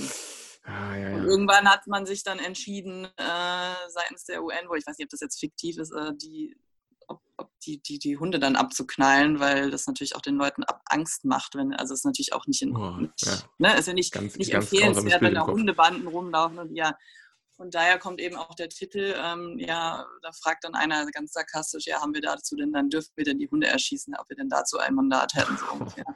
Ja, ja, also. Ja, ist aber berechtigt, na klar. Also ich meine, ja. man, man, hätte jetzt auch nicht erwartet, dass die UN einen Genozid stoppt, aber man hätte ja vielleicht dann irgendwie ähm, da mehr Aufmerksamkeit oder ne, dass man da versucht, irgendwie über den Sicherheitsrat dann äh, was zu. Aber es ist naja, ja auch ganz schwierig, die, Leute, die Institutionen ne, sind ja auch sehr behäbig. Und wenn es losgeht, ja, und die Leute nicht also ja, und die Leute nicht aktiv sich selbst überlassen. Also, ja. ähm, naja, gut. Aber, ist denn, ist denn also das Verhältnis, also wenn ich kurz einhake, ähm, ja. damals war ja schon Tutsi, glaube ich, immer nur so ein Zehntel, ähm, als dann auch der Genozid losging. Ist das heute auch noch so, dass es ungefähr so eine Minderheit eigentlich ist? Ähm, naja, die Tutsi gibt es ja offiziell nicht mehr. Ah, deswegen okay. haben wir dazu auch keine Zahlen. Sehr intelligent denn ähm, es gibt sogenannte, es ist, glaube ich, in der Constitution, also in der Verfassung und auch ja. in den Strafgesetzen so niedergelegt, äh, dass man nicht mehr unterscheidet zwischen den, also Ethnien ist auch nochmal so ein, sag ich mal in Anführungszeichen Ethnien, ähm, aber es sind alles Rwanda und es gibt nur noch das Land Rwanda für die ruandischen Bewohner. Also diese Unterscheidung Genau, die, und äh, insofern kann ich jetzt nichts, wir, wir haben, im, also man sieht, man, man weiß dann teilweise schon, wer wer ist und man kann es teilweise auch sehen. Ähm, ähm, aber wir haben dann immer entweder die großen und die kleinen Männer gesagt oder die Thais und die Holländer, weil das äh, Wort Hutu und Tutsi äh, würde man dann nicht mehr in den Mund nehmen, weil das versteht man ja auch, wenn man versteht ein Rwanda ja auch, wenn man sich auf Deutsch unterhält oder ja. jemand anders. Ja, ja. So. Und äh, das ist ein sehr sensibles Thema und das ist eben äh, sogenannte Anti-Divisionist Laws. Also man soll kein divisive, divisive Behavior oder, ne? also das geht dann wirklich um die Einigung aller Rwanda. Ähm, aber natürlich weiß jeder, wer wer ist. Und es ist auch überwiegend noch so, würde ich sagen, dass die, ähm, dass die großen Männer also deren Gruppe ja auch Herr Kagame angehört, noch äh, viel in Regierungspositionen sind. Also das Wobei, ist schon auch so diese Spaltung, die Elite, die quasi in Anführungszeichen. Ich, also ich möchte jetzt auch nicht zu viel Falsches nee, sagen. Ist immer sensibel, ne? Ja, ist ja. sensibel. Aber ähm, munkelt man so. Aber das war ja auch, wenn ich das, also ich bin natürlich Laie, was das Thema angeht, aber als ich das jetzt auch in der Vorbereitung der Folge gelesen habe, das war mhm. doch auch damals eigentlich keine reine ethnische Trennung. Also die Kolonialmächte oder in dem Fall glaube ich die Belgier haben doch gesagt, alle, die Vieh besitzen in Massen, die werden wir genau. jetzt behandeln. Das heißt, du, es, es, ist ja gar nicht ähm, äh, jetzt wie vielleicht irgendwie mit anderen Ethnien, mit äh, in Namibia irgendwie, dass du da ähm, genau. Name hast und Herero, die man auch ne, historisch und ethnisch komplett trennen kann. Aber ähm, genau, also das, das ist, ist ja ganz perfide irgendwie. Das ist ein bisschen unklar auch, je, also je nachdem, was man liest, äh, es ist etwas, also es ist ein bisschen verwirrend. Also es ist jetzt, ähm, es gab wohl, also teilweise liest man eben, dass es halt ähm, Nomadenvölker gab, die von weiter nördlich irgendwie aus dem Nildelta oder äh, aus der Richtung Äthiopien, also ähm, irgendwann mal Richtung äh, Ruanda gewandert sind. Ja. Und ähm, ich meine, das würde ja auch erklären, warum die gewisse Gruppen eben ein bisschen größer sind und andere Features haben. Ähm, ähm, aber tatsächlich ist es so, dass äh, diese Aufteilung Hutu und Tutsi eher ähm, eine soziale, ähm, ja, so soziale Klassifizierung ist. Also die, die äh, Vieh besaßen, wie du schon richtig gesagt hast, die also wohlhabender waren, die hatten halt Rinder und das waren die Tutsi und äh, die etwas ärmere Bauernbevölkerung, das waren dann die Hutu und die war eben auch in der Mehrheit. Also ich habe auch irgendwo gelesen, dass es dann wie so eine feudale Lehnherrschaft auch war äh, zwischen, zwischen Tutsi und Hutu. Aber eben, es ist ja auch nur mal so, alle sprechen die gleiche Sprache und alle wohnen im gleichen Gebiet, ja. Also ja. Kinyarwanda ist, wird von allen, von allen Gruppen gesprochen und alle leben in dem gleichen Gebiet. Also es ist eben nicht so, wie du schon sagtest, jetzt, was weiß ich, in Äthiopien gibt es im Süden allein, weiß ich nicht, wie viele Stämme oder ja, also in, die Afa oder was und die sind alle genau. anders als die anderen, ja. Genau, Stimmt. und Ähm, so, und diese, diese Spaltung kam dann wahrscheinlich, oh Wunder, durch äh, deutsche Forscher im 19. Jahrhundert, die da irgendwie nach Ruanda gereist sind und dann meinten, sie müssten in Ethnien einteilen. Und ja, das wär... sind eben das ist ja nichts Neues für uns, nee. genau. Und, ähm, Schädelforschung ja. und was nicht alles, ja, ja, da haben wir, genau, haben wir gut, die, gut und äh, rumgetrieben, das stimmt. Die, die, die, die, äh, die Tutsi haben eben hellere Haut und andere europäisch aussehende Gesichter und deswegen äh, sollen sie eben auch besser als Führungskräfte geeignet sein oder irgendwie so ein Quatsch. Und ähm, dann haben die Belgier das ja 1916, glaube ich, besetzt, nachdem das irgendwie da bei dieser Berliner Kongo-Konferenz, ähm, erst war das ja Deutsch-Ostafrika, genau, ja. und dann nach dem ersten, ersten Genau, Weltkrieg. ich glaube, war der Vertrag, dann haben sie alles ja. irgendwie überschrieben, ja. ne? Tansania an England und und die Identity Cards wurden dann tatsächlich erst 1933 von den Belgiern eingeführt. Und da ging okay. das dann los mit diesen, diesen lustigen Identities und ähm, was ja dann hinterher auch im Genozid dann äh, dazu führte, dass man Listen gemacht hat, ähm, ne, wer wo wohnt. Also ja. anhand dieser Karten, wo das dann eben eingetragen wurde, wer Tutsi und wer äh, Hutu okay. ist. Und man darf ja nicht genau. vergessen, dass das Phänomen auch nicht nur Ruanda betrifft, sondern ne, auch nach dem Genozid lang in Burundi oder auch, ich glaube, ja, ja. ja immer noch ein, ein Thema in, äh, im ja. östlichen Kongo. Also es ist ja wirklich eine, eine, eine, richtige Epidemie, diese, diese Unterscheidung und auch dann der, der Krieg zwischen den beiden. Ne? Das ist echt. Es gab auch schon eh, ja, jetzt, ich höre dich jetzt gerade ganz schlecht. Ja, ist besser? Jetzt wieder besser. okay, ich gehe ein bisschen näher ran ans Mikrofon. Ähm, genau, es gab ja auch in, in Burundi und ich glaube auch in Ruanda, aber auf jeden Fall in Burundi in den 50er, 60ern auch schon mal so Ethnic Clashes oder, oder ich sage jetzt wieder mhm. Ethnic, aber äh, also so ähnliche Säuberungsaktionen oder ähnliche. Und jetzt, also nächstes Jahr sind in Burundi ja auch wieder Wahlen und es bei der letzten Wahl vor drei Jahren ähm, gab es ja auch sehr große Probleme und, und äh, wie sagt man, Violence, also Schlachten und so, ja. weil äh, dieser, dieser Präsident, der jetzt auch schon sehr, sehr lange an der Macht ist in Burundi, der gehört ja auch dieser ähm, Gruppe der Tutsi an, soweit ich weiß. Und ähm, genau, da und da sind ja auch ja ganz auch viele, ne? Das ist ganz viele Flüchtlingsbewegungen. Also ich erinnere mich an die, an die, Folge mit ähm, Edwin, kann ich ja auch sehr empfehlen zu Burundi. Ähm, da ist ja bis heute, also ich weiß nicht, ob der, der Bürgerkrieg ist, glaube ich, vorbei, aber bis heute sind ja ganz viele auch ähm, äh, Lager in Ruanda, die ähm, ja, da ja. immer noch, oder? Ist, ist, ist noch aktuell. Genau, also ähm, das Projekt, für das ich gearbeitet habe, da ging es eben auch darum, äh, gezielt mit Flüchtlingen aus Burundi und aus dem Kongo. Auch noch aus dem Kongo, ähm, krass. Also in alle Ecken genau. quasi. Flüchtlinge. Und also im, im Osten äh, Ruandas gibt es in Kirehe gibt es das Mahama-Lager, das ist fast an der Grenze, das ist ungefähr eine halbe Stunde von Tansania entfernt und da sind nur Burundesen. Ähm, und auch, ich glaube, mein Makler, der mir meine Wohnung gesucht hat in Kigali, der war auch aus Burundi. Also es gibt sehr viele Leute aus Burundi in, momentan in, in Ruanda und man erwartet auch nicht, dass sie zurückgehen, weil man auch nicht damit rechnet, dass das jetzt nächstes Jahr da besonders gut, friedlich, positiv verläuft. Bei den, also dieses Jahr ist es ja jetzt schon 2020. Ja, genau. Ja, ja.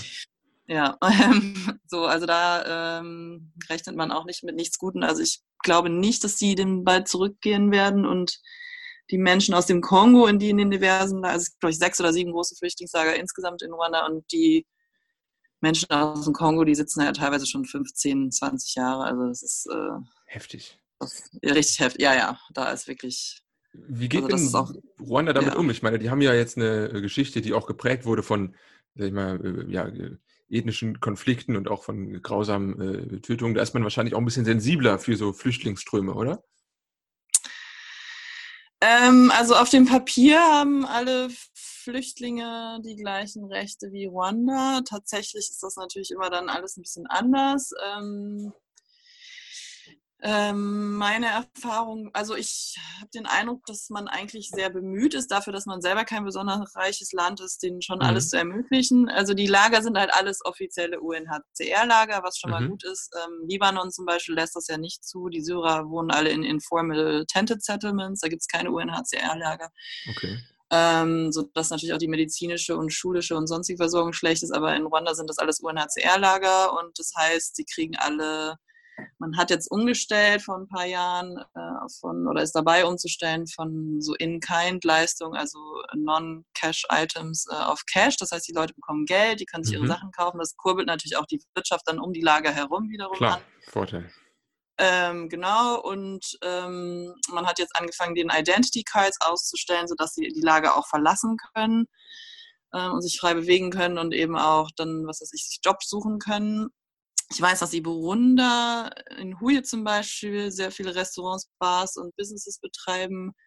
In Kigali gibt es auch eine Urban Refugee ähm, Community von Burundesen, die relativ, also die, ich glaube, die Menschen aus Burundi haben auch einfach einen höheren Grad an Bildung und mehr Entrepreneurship Skills als jetzt die Leute aus dem Ostkongo, wirklich teilweise sehr arme mhm. Leute, mhm. glaube ich, sind. Ja, ist ja eine ganz äh, heftige Region, ne? Also das, ja, ja, das ja. ist ja, also schlimmer als ja. in Kivu kann man sich fast gar nicht vorstellen, glaube ich, ne? Genau. Und äh, ja, insofern, also, also Natürlich gibt es, ist es ähm, die Jobsituation auch für einen jungen ruandischen Menschen nicht leicht. Und wenn dann natürlich zwei sich bewerben, kriegt im Zweifel dann der Ruanda vor dem Flüchtling den Job, würde ich mal mutmaßen. Aber es ist jetzt nicht so, dass sie sehr stigmatisiert sind und man das Gefühl hat, dass, dass ähm, dass sie, dass die, dass sie äh, die Flüchtlinge der Sündenbock für alles in der Gesellschaft sind oder dass die, dass die Regierung sich nicht drum kümmert, wie das jetzt zum Beispiel, also im Libanon hm. sind ja die Syrer für alles quasi schuld, ob das jetzt das Müllproblem, das Stromproblem, äh, das Traffic-Problem äh, oder sonst was. Und die Regierung hat auch nicht wirklich Interesse, sich damit zu befassen, weil die zu sehr mit sich selbst beschäftigt sind. Aber ähm, ja, ich schweife ab. Aber ähm, hier ist es zumindest, also da ist die Staatsräson vielleicht ein bisschen äh, Nachbarschaftsfreundlicher. Genau. Es gibt äh, auch ein Ministerium, das, äh, das heißt Minima, das ist äh, nur für die für Natur Naturkatastrophen und für Flüchtlinge zuständig. Wow, wow genau. Das äh, ja. könnte man sich auch mal für, also ich meine, also aktuell ist es ja, glaube ich, fast überall auf der Welt eins von beiden. Äh, ne, kann ja nicht schaden. Also mhm.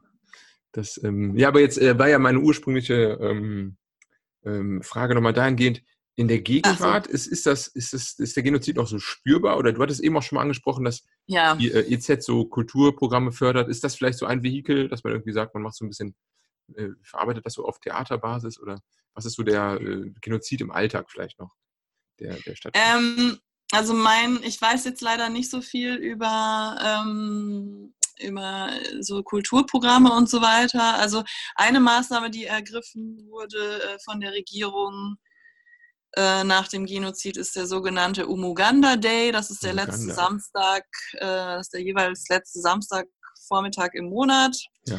Dann haben alle Geschäfte zu und man darf auch kein Taxi fahren, man sieht auch keine Autos auf der Straße. Ähm, das ist so von 8 bis 11 oder 12. Das ist immer ein bisschen doof, wenn man das vergisst als blöder Zugezogener und dann morgens rausgeht. Verkatert noch was, ja, ja genau. Und nichts findet. Ähm, und die Idee dahinter ist eben, dass alle dann in der Gemeinde, in der Community zusammenkommen und sich die Zeit, also die Zeit haben, weil ja eh, ne, es darf nicht gearbeitet ja, werden. Ja. Und man dann eben zusammenkommt und ähm, ja, mit einem Common Purpose, einem gemeinsamen Ziel und ähm, das gab es wohl schon länger, aber jetzt ist es eben Pflicht. Also es hat auch Tradition in Ruanda, aber jetzt ist es eben Pflicht und, und dann eben, was weiß ich, Sachen repariert oder sauber macht oder Sachen baut oder ähm, ähm, also alle zwischen 18 und 65 sollen irgendwie mit anpacken oder wow. eben Sachen sauber macht ähm, und auch Konfliktlösungen betreibt, soweit ich weiß, was da jetzt im Detail, also man sieht dann auch oft Gruppen auf irgendwelchen Fußballfeldern zum Beispiel, die da einfach rumsitzen und sich ja, und wie so ein Meeting abhalten und sich dann da austauschen. Was da jetzt genau erzählt wird, entzieht sich dann meiner Kenntnisse, weil mein Kinderguan dann jetzt doch nicht so gut war. Ja, aber sind das, also ich kenne das nur aus dem, ähm, auf der Arte gab es einen Dokumentarfilm, das Tribunal zu den, ähm, zum Kongo, glaube ich, zu Massakern dort, dass die ja mhm. auch so eine Art informelles Gericht machen, wo es gar nicht mit irgendeiner Gericht, Gefängnisstrafe nachher drum geht, sondern man äh, versucht halt einfach mal das Verbrechen zu schildern und alle Beteiligten sind dabei und es geht so ein bisschen auch um, den, äh, um die Gerechtigkeitsgefühle dabei. Ist das sowas, dass man da irgendwie vielleicht das auch noch auf der Basis verarbeitet, irgendwie zwischen den Menschen, als jetzt weniger Ge irgendwie per Gefängnis oder Gerichtsvollzug? Also das genau, also das Umuganda Day, das ist jetzt das ist was anderes, aber es gibt eben ähm, es gab nach dem Genozid eben die sogenannten Gachacha-Gerichte. Das, das, sind okay. ganz, genau, ganz äh, traditionelle äh, alte, also es sind traditionelle ruandische Gerichte, die es auf den Dörfern, auf dem Land sowieso gab und ähm, ja, also wo dann eben Dorfälteste oder eben ja, wo die Peers, also wo deine Peers, wo deine Mitmenschen dann quasi eine Art Gericht bilden. Das sind dann keine ausgebildeten Juristen. Mhm. Äh, das hat man dann wieder eingeführt nach dem Genozid, weil natürlich ähm, im Rahmen ähm, dieser Massaker sehr viele Richter und Staatsanwälte eben die in Anführungszeichen Elite oder die, also ne, die gebildeteren mhm. Leute waren halt eben nun mal Tutsi und sehr viel Justiz fehlte halt einfach. Viele Krass. Leute sind auch ins Ausland geflohen, die Bildung hatten. Ähm, oder die ausgebildete Juristen waren. Und natürlich ist, eine, also ich meine, wenn jetzt in Deutschland plötzlich eine Million Straftäter vor Gericht müssen, wird wahrscheinlich unsere ja, ja. Justiz auch völlig zusammenbrechen. Und ähm, das kriegt man ja alles gar nicht so schnell äh, verarbeitet. Ja, auch Juristen genau. sind wichtig, ne? man glaubt es fast gar nicht. Ne? Ja, Juristen sind wichtig. Juristen können ja bekanntlich auch alles, genau. Ja, ja. Und, äh, ja, und äh, diese Trials gab es dann eben und äh, das ist natürlich alles etwas so im Sinne von rechtsstaatlichen, fairen Verfahren, alles ein bisschen anders als wie wir uns das vielleicht vorstellen. Ähm, mhm. Also was jetzt die Beweis, der Beweiswert von Zeugenaussagen angeht. Das sind natürlich auch keine, also es ist immer so die Frage, wer erzählt was, wenn die Nachbarn da alle daneben sitzen oder wird dann auch einfach nur was erzählt, um jemanden loszuwerden, den man eh nicht mochte. Mhm, mhm. die, die, Richter sind keine ausgebildeten Richter, ähm, aber das hat man so gemacht und das hat halt wohl auch, glaube ich, äh, zur Versöhnung beigetragen und ähm, man hat ähm, in den Jahren nach dem Genozid, glaube ich, sowieso Zehntausende oder ich glaube sogar fast Hunderttausend ähm, Strafverdächtige freigelassen. Aha. Vor allen Dingen äh, alte, kranke, zerbrechliche und Minderjährige. Und dann hat man infolge dieser Gachacha-Trials,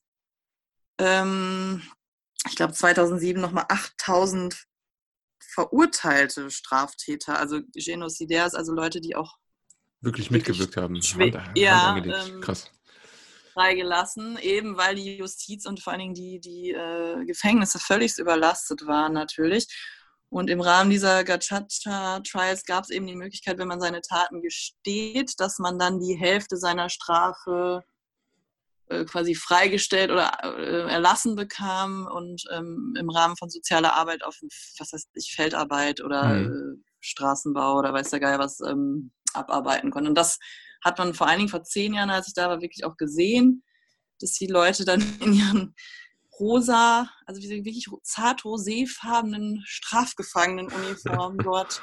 Ich habe dann immer gedacht, das muss ja eigentlich für einen Mann dann schon Strafe genug sein, wenn gerade sagen. rosa Shorts da durch die Gegend ähm, Ja, und das, ähm, das, ja, das hat man so gemacht. Und das andere, was natürlich immer noch passiert und auch in Deutschland und auch hier in, in Kansas und auch bei uns am OLG Stuttgart oder Frankfurt gab es sehr große Prozesse für ehemalige Kriegs-, also für also Verbrechen gegen die Menschlichkeit, wie eben in einem Genozid, können auch im Ausland von anderen Staaten ähm, getried, also äh, prozessiert werden, werden ja. verurteilt werden. Und da gab es einen sehr großen Fall, Onusphore R, kann man mal googeln. Das wurde jahrelang am OLG Stuttgart oder Frankfurt, ich weiß es nicht mehr, äh, prozessiert und der hat lebenslänglich bekommen. Der hat schön in Deutschland gewohnt. In Deutschland dann lebenslänglich? Ja, ja, da gab es mehrere. Warum? Also war er auch vorher in Deutschland oder war das jetzt einfach, weil Deutschland ja, gesagt hat, wir helfen denen? Ja, so, ja, der hat okay. irgendwie in Deutschland Asyl bekommen oder was weiß ich, wieder ein Visum bekommen hat, aber hat auf jeden Fall in Deutschland gewohnt, war wohl ein tolles Mitglied seiner Kirchengemeinde und alle mochten ja, ihn und wunderbar. Und ja, ja, und hat auch wohl aber aus Deutschland heraus noch Massaker äh, im Kongo, also in der Kivu-Region angeordnet, soweit ich weiß. Und, und da waren zwei von diesen Kriegsverbrechern, die in Deutschland waren und verurteilt wurden. Die Taz hat davon täglich als einzige Zeitung, glaube ich, berichtet. Und ich hatte das Glück, als ich meine Station dort gemacht hatte, war von der Generalbundesanwaltschaft und BKA waren da Leute da und haben das ermittelt. Ja. Und da konnte ich mir auch Zeugenaussagen und sowas dann anhören in diesem Verfahren von diesem UNUSFORE. Sehr interessant. Also Sehr muss mir mal den Artikel zuschicken, das poste ich, äh, poste ich mal in die Beschreibung. Und ich muss an der Stelle ja. sagen, auch gut, dass du es erwähnst. Ich war jetzt eigentlich nie der klassische Taz-Leser, aber im Zuge der Afrika-Vorbereitung von vielen Ländern muss ich wirklich sagen, also die machen wirklich ja. viel Content und auch guten Content. Ja. Also ne, wirklich Props an dieser Stelle an die ja. äh, Tageszeitung. Ist, glaube ich, auch eine der wenigen Blätter, die noch ähm, zuwachsende Auflagezahlen haben. Das Ach, hat echt? sich auf jeden Fall, äh, also es wirkt zumindest, äh, was Afrika-Berichterstattung angeht, als würde sich das lohnen. Und ähm, ja, Props. Ja, da war ich auch sehr positiv überrascht. Die haben witzigerweise auch jetzt, wo wir drüber reden, auch einen Artikel gepostet jetzt zu dem Konflikt zwischen ähm, Uganda und Ruanda, der auch von beiden Seiten ähm, zitiert wurde. Also ein Artikel der Taz war quasi in Ruanda und Uganda, da wirst du mehr wissen als ich, aber da gab es ja auch irgendwie Spannungen. Der war auch in ja. beiden äh, äh, Medienlandschaften, war der auf Englisch übersetzt dann und äh, kursierte. Mhm. Also die Taz ist da, äh, hat überall die Finger mit im Spiel. Ja, und ich finde das dann auch von der Berichterstattung dann besser als jetzt so Deutsche Welle oder so. Also das ist ja wirklich total äh, weich gespürt, was ja, da immer. Ist, die machen ja nichts anderes so, ne? Hat man so ein bisschen das Gefühl, da ist dann. Ja, ja. Ist das so, ja, ja Steckenpferd. Ja. Nee, aber ähm, äh, wichtig, also auch das mit, äh, mit äh, Kongo ja nochmal zu erwähnen, dass ja auch nach dem Genozid ganz viel auf Kongo übergeschwappt ist und ganz viele der äh, Täter dann ja auch geflohen sind einfach, ne? Und ich glaube, das ist genau. ja auch genau. heute so ein Ding, ich glaube, da tun wir uns jetzt auch keinen Gefallen, das groß aufzubröseln, aber ähm, ganz, ganz viel ist ja immer noch mit diesem Ruanda-Genozid verknüpft, was gerade im Kongo stattfindet. Mehr oder weniger. Äh, mhm. Auf jeden Fall. Also das ist sehr undurchsichtig, auch für mich. Allein die ganzen Abkürzungen für die verschiedenen ja. Milizgruppen, die da äh, operieren, die kann ich mir nicht alle merken. Aber letztendlich war es so, 94 ist ja Herr Kagame mit der RPF, also Rwandan Patriotic Front, Front, ne? Front aus Uganda, glaube ich, äh, dann da ja. runtermarschiert, hat äh, die alle vertrieben. Natürlich sind auch sehr viele Hutu umgekommen dabei, aber viele sind auch geflohen mit der Zivilbevölkerung äh, in den Kongo. Die haben dann in den Flüchtlingslagern im Kongo sich auch äh, wieder zusammengefunden, regrouped und ähm, terrorisieren da immer noch die Region. Das schwappt auch immer mal wieder rüber noch nach Ruanda, weswegen Ruanda auch sagt, wir gehen da rein und lassen uns das nicht gefallen. Und da gibt es verschiedene Gruppen jetzt. Da gibt es einmal irgendwie die Mai Mai und die M23 und die FDLR. Und, da haben auch alle äh, keine, keine Ziele so, ne? Ich glaube, die wollen einfach nur die Bodenschätze da ausbeuten und unterdrücken und das ist. Ähm, Nein, ganz, also. Oder glaub, würdest du da jetzt irgendeine Ideologie naja, erkennen hinter? FDLR ist ja die Front for the Liberation of Rwanda, also Front Demo Demokratie pour la Libération Rwandaise oder irgendwie so. Also ja. das, die, das sind ja Hutus, die wollen halt die wollen Rwanda wieder selber unter Kontrolle. Okay. Und ich glaube, diese M23-Leute, da ist das ähnlich bei den Mai Mai. Ich glaube, die, die, sind einfach nur total bekloppt, wenn man das mal nachliest. Mhm. ähm, gut, aber die ähm, haben da schon das Ziel, glaube ich, Ruanda wieder unter Kontrolle zu bringen. Und ja, da gibt es dann, das ist sehr verstrickt alles. Ähm, eine Zeit lang war Ruanda ja stark verbündet mit Herrn Kabila, also Vater Kabila. Mhm. Dann hieß es aber, nee, äh, also damals äh, hieß es dann nach dem Genozid, er wäre ein Puppet Ruandas. Jetzt traut Ruanda, traute dem dann auch wieder nicht. Dann gab es ja den ersten und zweiten kongolesischen Krieg und ähm, ähm, genau, und in diesem zweiten kongolesischen Krieg von, glaube ich, 98 bis 2003 ähm, haben die ruandische Militärs, also hat das ruandische Militär wohl auch unheimlich viel ähm, Bodenschätze Die sind doch äh, mit, genau. mit Lawrence Kabila einmal quer durch den Kongo gezogen. Ne? Das war doch ein großer ja, Feldzug eigentlich, dann, mit Ruanda zusammen. Die haben sich dann aber auch wieder überworfen, der Kabila und Ruanda, aber die haben da auf jeden Fall ähm, sich sehr bereichert, also mhm. Diamanten und, und irgendwelche Koltan-Sachen die für unsere Elektroautos und Handys ja absolut, sehr wichtig sind. Absolut. Ja, da habe ich, ich habe es versucht in der Kongo-Folge so ein bisschen, äh, auch in, in, den Möglichkeiten, ja. die mir so ein wöchentliches Format gibt, habe ich es versucht, mal ein bisschen aufzudröseln. Äh, kann man an der Stelle auf jeden Fall verlinken. Aber es ist ein unglaublich, also ich glaube, auch innerhalb Afrikas wirst du kaum ein Potpourri finden, was so, so komplex ist einfach. Und ähm, Genau. Ja, wenn, ich meine, wenn, wenn Leute wie du, die ja wirklich auch hochqualifiziert und in der Entwicklungszusammenarbeit drinstecken, wenn ihr da auch immer ne, mit Vorsicht und ähm, äh, sehr mhm. sensibel dran gehen müsst. Das ist ja einfach, ja. Wer, wer, soll das durchblicken? Das ist ja wirklich. Ähm, ja, also vielleicht nur so, was man sich schon merken kann, also dass die FDLR, FDLR hat sich halt gegründet aus diesen Leuten, also die Interhamwe, das waren die, die, die Genozidtäter und die sind dann ja. mitgeflohen in den Kongo und dann haben die FDLR gegründet. Und die wollen halt eben gerne Ruanda zurückerobern und ähm, so und ähm, das sind eben Hutu-Milizen. Und es gibt dann eben noch ein paar andere Gruppen äh, von die, ähm, von Milizen, äh, die, also ich glaube, Laurent Kunda ist auch ähm, Tutsi und da gibt es dann eben die M23, das sind dann auch wieder Tutsi-Gruppen und die bekämpfen dann natürlich wieder die anderen Gruppen. Mhm. Ähm, aber es gibt halt immer wieder so irgendwelche Zwischenfälle, ähm, wo dann, ich weiß nicht, ich glaube, das war auch 2019, ähm, im Februar, da gab es dann Schlachten zwischen kongolesischen und ruandischen Kräften, weil äh, die kongolesische Armee die Ruanda wohl für M23-Rebellen hielt aus oder verwechselt hat oder irgendwie sowas passiert dann halt. Ne? Oder ja.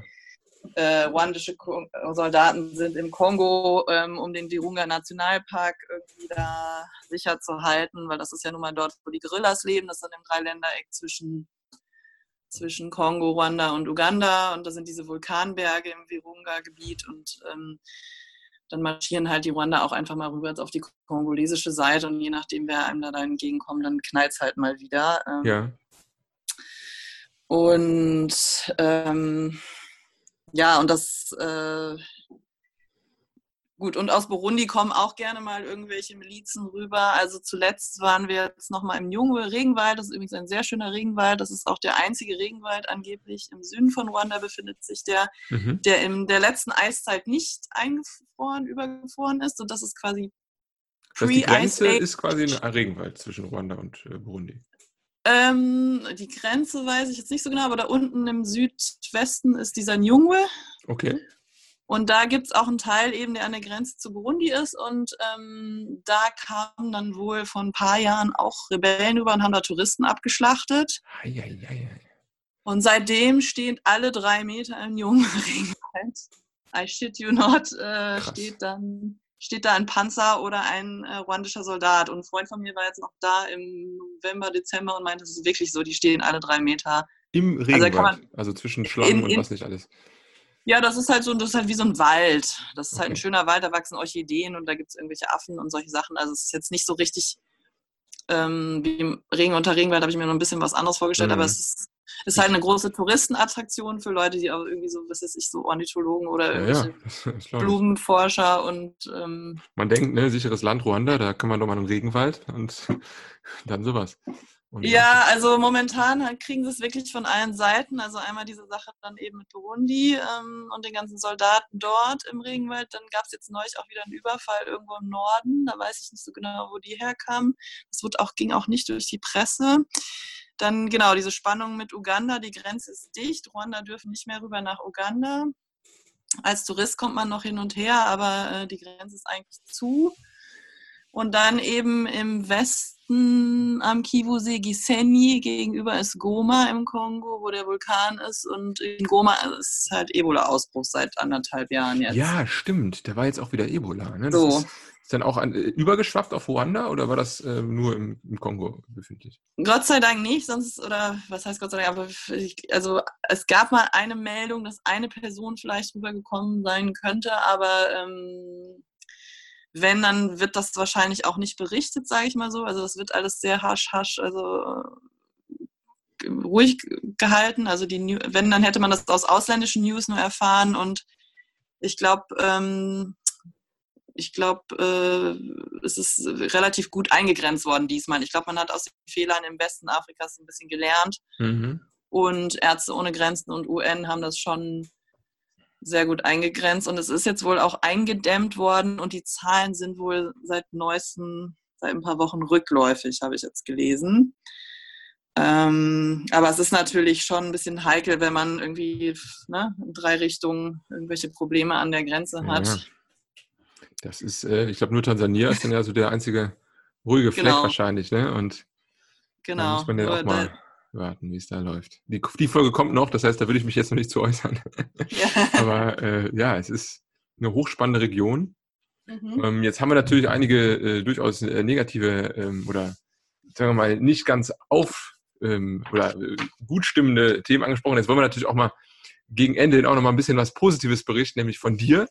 Ähm, war das denn für dich in Kigali? Ich meine, du hast jetzt äh, mehrmals urlaubstechnisch, aber dann auch mal ein Jahr wirklich vor Ort gelebt. Ähm, wie würdest du so den Alltag in, in Kigali beschreiben? So auch vielleicht als deutsche Frau, die dann ähm, ja vielleicht jetzt nicht äh, oder weiß ich gar nicht, hat das mit Sicherheit, also gab es da Sicherheitsbedenken oder gibt es da irgendwelche Sachen, nee. die es nicht macht? Oder? Nee, also ähm, das war äh, vor zehn Jahren schon so, dass ich mich, hab da habe ich mich wirklich auch sehr gut vorbereitet und alles Mögliche gelesen. Also äh, Kigali ist wirklich sicher und auch weiterhin sicher. Es gibt da keine, keine Kriminalität oder Überfälle wie jetzt in Kapstadt oder in Nairobi, ja. äh, auch Nairobi genannt. Ja. Äh, man kann da auch abends im Dunkeln alleine, gut, man läuft natürlich als Frau nie irgendwie durch die dunkelsten Gassen alleine, aber ähm, man kann da abends in den Gebieten, wo man essen geht oder was weiß ich, äh, kann man prima rumlaufen. Äh, man wird auch nicht ausgeraubt irgendwie auf offener Straße oder so. Es gibt auch keinen großen Einbruch, Diebstahl oder irgendwie sowas. Klar, wenn man was im Auto liegen lässt, dann äh, oder offen irgendwie das Handy liegen lässt, dann ist es weg, aber man wird da nicht überfallen. Als Frau habe ich auch keine großen Probleme gehabt. Man wird halt als Weißer, man fällt halt immer noch auf. Ich weiß nicht ja. genau, was da so spannend dran ist, weil das ganz, also Musungu ist das ähm, Wort in der Region für Weißen, für einen weißen Menschen und man hört immer Musungu, Musungu an jeder Ecke. Wenn du kommst halt, also du hörst es dann, ja, wenn die miteinander reden. Wenn Erwachsene miteinander reden auch und die Kinder hüpfen auf und ab und schreien Musungu. Die Kinder sind auch teilweise schon so ein bisschen versaut und erwarten auch immer Geld von den Musungus, weil es sehr viele Touristen gibt, äh, die dann immer noch was geben äh, an jeder Ecke. Ähm, das ist mir jetzt in zum Beispiel in Kenia oder so in Nairobi nicht passiert. Wenn ich da die Straße runterlaufe, da guckt keiner komisch, weil ich weiß bin. Oder ja. in Uganda interessiert das auch keinen. Ruanda ist auch voll mit Musungus. Da waren auch vor zehn Jahren schon ohne Ende Missionare und UN-Leute und Entwicklungshelfer. Ich weiß nicht, was da, was da die Faszination ist, aber man fällt halt auf. Aber es ist jetzt nicht irgendwie unangenehm, weil man eine Frau ist, sondern man muss halt ich bin halt irgendwann nicht mehr so gut mit klargekommen persönlich, dass ich immer auffalle. Ähm, aber das ist eher so eine persönliche Sache. Also unsicher habe ich mich nicht gefühlt. Ähm, die Stadt funktioniert auch sehr gut. Es ist sauber. Es gibt Taxis, es gibt Busse, es gibt Mototaxis. Achso, bei den Mototaxis gibt es auch eine Helmpflicht. Das gibt es zum Beispiel in Uganda ui, nicht. Ui, das ist aber sehr fortschrittlich. Ja, auch bei Beifahrern? Ja, ja, der trägt Krass. dann auch den Helm mit. Ob Einmal. ich meinen Kopf dann da reintun möchte, wenn den am Tag 30 Leute aufkommen, das weiß ich nicht. Also ähm, ich bin immer Taxi gefahren, weil das natürlich auf den Motos auch nicht ganz so ja, sicher ist, der ist Verkehr. Ist auch wahrscheinlich recht heiß, ne? Also dann da, äh, ja. wobei das ja ganz angenehm sein kann wahrscheinlich, ne? Wenn es so brütend heiß, ein bisschen Fahrtwind. Es wird ja auch in Ruanda nicht so heiß. Also es ist ja, Kigali liegt auf 1500 Metern. Äh, okay, gut zu wissen. Also es ist ja wirklich dann äh, bergisch genau. quasi, ne? Ist ja für deutsche Verhältnisse ja. ziemlich hoch. Es ist da immer so angenehme 20, 25 Grad. Im Sommer ist es dann auch mal ein bisschen heißer. In der Regenzeit regnet es ein bisschen mehr, aber es ist nicht, also es wird sich nicht zum Beispiel mit dem Sudan oder so vergleichen vom Klima ja. mehr. Es ist nicht, es ist nicht unangenehm heiß. Ähm, Schön. Es gibt Cafés für die Musungus, es gibt ein paar gute Restaurants, auf jeden Fall deutlich mehr als noch vor zehn Jahren. Ähm, ja, also Kulturangebot hat mir so ein bisschen gefehlt. Äh, mir hätte es, ich hätte zum Beispiel toll gefunden, wenn es irgendwie so mehr Musikangebote gibt, irgendwie was weiß ich, so Live-Bands oder so, so wie in Westafrika. Das fehlt auf jeden Fall. So ein Nachtleben also, oder weiß ich, äh, was trinken gehen? Also da gibt es schon Ecken, wo man auch irgendwie dann äh, sich mal entspannt treiben lassen kann, oder?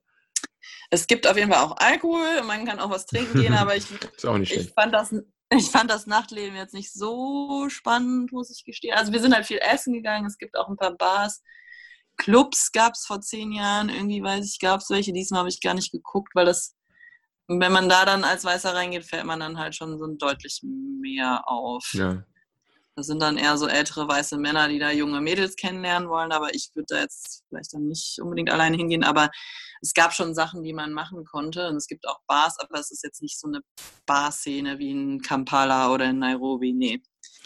Und was sind so Orte, wo du sagen würdest, jetzt vielleicht äh, für den nicht ganz so klassischen Touristen, sondern den äh, aufgeklärten Afrika für Allmannshörer, wenn er sich jetzt mal in Kigali befindet, was sollte man mal so gesehen haben oder was sind so interessante interessante äh, ja, Venues irgendwie, die man sich mal angucken sollte? In Kigali sollte man auf jeden Fall in das Genozidmuseum gehen. Okay. Äh, Gisosi heißt das. Ähm, das ist wirklich super gemacht. Das ist auch, äh, wenn man jetzt, gut, das ist natürlich nicht so groß wie jetzt zum Beispiel Yad Vashem oder so, aber ich glaube, die Deutschen haben da auch äh, irgendwie das mitfinanziert oder mit was zu beigetragen. Ich war mhm. da jetzt mehrmals drin und jetzt, als ich da war, letztes Jahr war eben auch 25 Jahre Gedenken ähm, und dann waren wir nochmal dort und das ist Also das ist wirklich sehr gut gemacht, und, aber es ist wirklich, wirklich auch schlimm und traurig und äh, nimmt einen sehr mit und sehr rührend. Und es gibt dann nämlich auch so ein Zimmer, wo dann nur so Fotos von den Opfern und solche Sachen hängen. Und ähm, dann gibt es noch außerhalb von Kigali ein, zwei Kirchen, Nyamata und Tarama heißen die. Mhm. Da war ich diesmal jetzt nicht nochmal, aber wo dann wie bei, wie bei diesen Killing Fields in äh, Kambodscha die ganzen Gebeine, heißt das Gebeine, die Skulls ja. und so auf, aufbewahrt. Das ist wirklich, wirklich heftig. Ähm, ansonsten dann kann man auch ins Mil Colin gehen, das ist das Hotel, da war ich immer, jetzt immer schwimmen, das ist das Hotel aus dem Film Hotel Rwanda, wo dieser ah, Mensch, okay. das gibt's noch und den Pool gibt's noch, aus dem dann hinterher alle das Wasser getrunken haben, als die ganzen äh, Schlechter und Milizen das umzingelt haben, waren da ja Leute, die sich da, also der, der Hotelier hat die Leute zu sich genommen und die da in Sicherheit ähm, gehalten und äh, irgendwann ist ihnen natürlich das Wasser ausgegangen und drumherum waren die Inter Hamwe und warteten, also diese, diese Schlechter und warteten nur, äh, dass sie da raus müssen und dann haben die natürlich irgendwann das Wasser aus dem Pool getrunken. Dieses Hotel gibt es noch und ähm, den Pool gibt es noch. Also das ist auf jeden Fall auch ein Besuch mhm. wert und ähm, dann gibt es in Huye gibt's ein Museum, das ist, also Huye ist ja die Universitätsstadt, da gibt es ja. ein, äh, ein, ein Ethnic, also der History Museum, also es gibt mehrere Museen, die, aber es ist jetzt nicht so, also es fehlte mir so ein bisschen irgendwie so, was weiß ich, so Fotoausstellung junger ruandischer Künstler oder solche Sachen gab, habe ich jetzt nicht so viel mitbekommen. Das kommt ja ähm, vielleicht noch, also dass man da so ein bisschen die, Das kommt hoffentlich noch, ja. ja. Das Signal von Lebensfreude oder so, ne, dass man das vielleicht ja. langsam, wenn sich die Generation auch mal ablöst, ne, ich glaube, wie viele Jahre ist eine Generation? 30, 25, 20? Ja. Wenn das dann einmal so langsam sich rauswächst, so Gott will, ne, äh, dann ja. ähm, vielleicht ist das ja dann auch möglich. Es braucht Zeit wahrscheinlich, ja. Ja, ja und, und, ja, sag ruhig weiter, sorry was auf jeden Fall, also wenn man sich leisten kann, muss man natürlich, wenn man nach Rwanda geht, äh, die Gorillas besuchen. Und, ah, ähm, Gorillas, Natur, klar, das ist. Äh also das, genau, das Schöne an Rwanda, weswegen auch viele Touristen dahin fahren, ist einfach die Natur. Wie gesagt, die Hügel, die Landschaft, ähm, der Regenwald, äh, dann der Kivu-See natürlich, ähm, mhm. auch wunderschön. Also als ich das erste Mal dort stand, dachte ich, das ist wie so also das sieht, das ist wie The Lost, also Jurassic Park, The Lost World, also so wie ein, ein Land vor unserer Zeit, so. Also so ohne, so habe ich, so stellt man sich das so ein bisschen vor, ähm, bevor, also wie die Erde vielleicht aussah, bevor es Menschen gab oder so, ich weiß es nicht. Also, cool. äh, und auf der anderen Seite ist dann ja der Kongo, das ist ein riesiger See auch. Äh, wenn man in, ähm, in Gisenyi ist, da wo gegenüber Goma ist, da ist natürlich momentan ein bisschen doof dahin zu fahren, vielleicht, weil eben in Goma noch Ebola grassiert, aber wenn man auf der Gisenyi-Seite sitzt in Ruanda, sieht man auf der anderen Seite den Vulkan glühen, den Gott heißt der Nyabogogo, ich will jetzt nicht falten, der Name ist mir jetzt leider entfallen. Okay, aber das sieht man ähm, wirklich die Lava noch oben in der Krone, echt? Ja, ja, der, der, der, glüht halt dann und da sieht man das abends, äh, das im, im Dunkeln ja. halt dieses rote Licht da oben rausglühen. Und ähm, genau, und dann sollte man natürlich den ähm, den Virunga Nationalpark, wenn, wenn man sich leisten kann, äh, die Gorillas tracken. Das hat damals 500 Dollar gekostet. Das konnte ich mir als Referendarin so gerade leisten. Jetzt kostet es 1500 Dollar, glaube ich.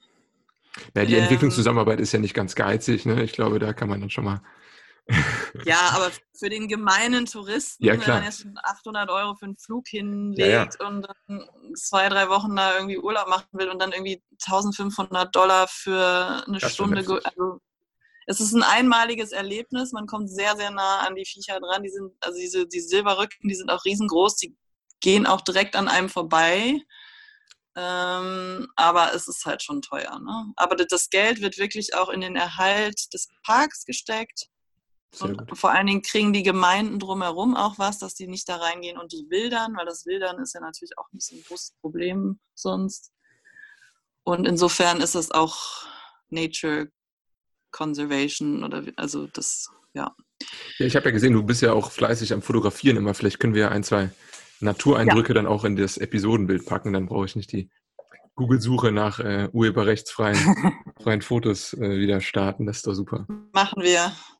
Ja, und jetzt zum Ende, äh, sorry, wenn ich jetzt unterbreche, aber ähm, ja. das Thema brennt mir noch zwischen, unter den Nägeln, äh, bevor wir es jetzt äh, vergessen. Du bist ja jetzt auch so ein bisschen für mich die Insiderin. Ne? Ich glaube, bis jetzt hatte ich noch mhm. niemanden, der längere Zeit auch in der Entwicklungszusammenarbeit tätig war. Immer mal mhm. wieder Praktikanten hier, aber jetzt niemanden wirklich äh, aus, der, aus dem Inner Circle. Ähm, wie würdest ja. du das denn reflektieren, deine Zeit in Kigali? War das für dich etwas, ähm, das vielleicht auch so dein Bild der deutschen Aktivität da gefestigt hat? Oder ähm, wäre das nie wieder möglich? Oder ne, wie ist so ein bisschen das, wie, wie gehst du da raus aus dieser Zeit jetzt? Also ich habe mir das ja vor zehn Jahren, da war ich ja noch nicht in der EZ, sondern habe eben nur dieses Praktikum gemacht, aber da habe ich mir schon einige Sachen angeguckt, die ich schon etwas seltsam fand, also von UN bis anderen. Ähm, also der Lebensstil der Menschen, die dort Entwicklungsarbeit betreiben sollen, ist natürlich ein ganz anderer als der der Lokalen. Es mhm. ist natürlich, also man fährt mit dicken Autos rum und man verkehrt so ein bisschen in seiner eigenen Community. Man kriegt doch das, das gleiche in Deutschland, oder? Ist doch äh, wahrscheinlich das gleiche Geld, nur dass es da halt viel mehr Kaufkraft hat, oder? Äh, nee, nee, also das wird schon sehr, sehr großzügig honoriert. Okay. Ähm, jetzt nicht nur für Diplomaten, sondern eben auch, also UN nochmal auf einer ganz anderen ja, gut, Ebene. aber auch, Steuern, ne? Das ist natürlich. Ähm, genau, und auch für der Gut, wenn man jetzt, ich sag mal so, wenn man jetzt für eine kleine NGO arbeitet, dann nicht, aber wenn man jetzt sich an die etwas größeren Anbieter wendet oder Dienstleister, sage ich jetzt mal ganz vorsichtig, das wird schon sehr großzügig honoriert. Hm, Je hm. schwieriger hm. das Land, desto größer das Honorar Klar. und auch ja, steuerfrei. Risikozuschlag teilweise. wahrscheinlich dann, ne? dass man da so ein bisschen die ja, Leute auch ködert. So Schmerzensgeld. Also es ist, richtet sich nicht nur nach dem Risiko, sondern auch nach dem mangelnden Angebot an und Kaufkraftausgleich und solche Dinge gibt es halt okay. halt auch noch. Das sind aber, das kann man aber auch alles googeln, das richtet sich alles nach den, ähm, nach den Auslandszulagen vom Auswärtigen Amt überwiegend. Ähm, insofern ist das jetzt auch kein Geheimnis, aber ähm, ich glaube, das ist vielen Leuten nicht klar, wie großzügig das teilweise honoriert wird. Ja.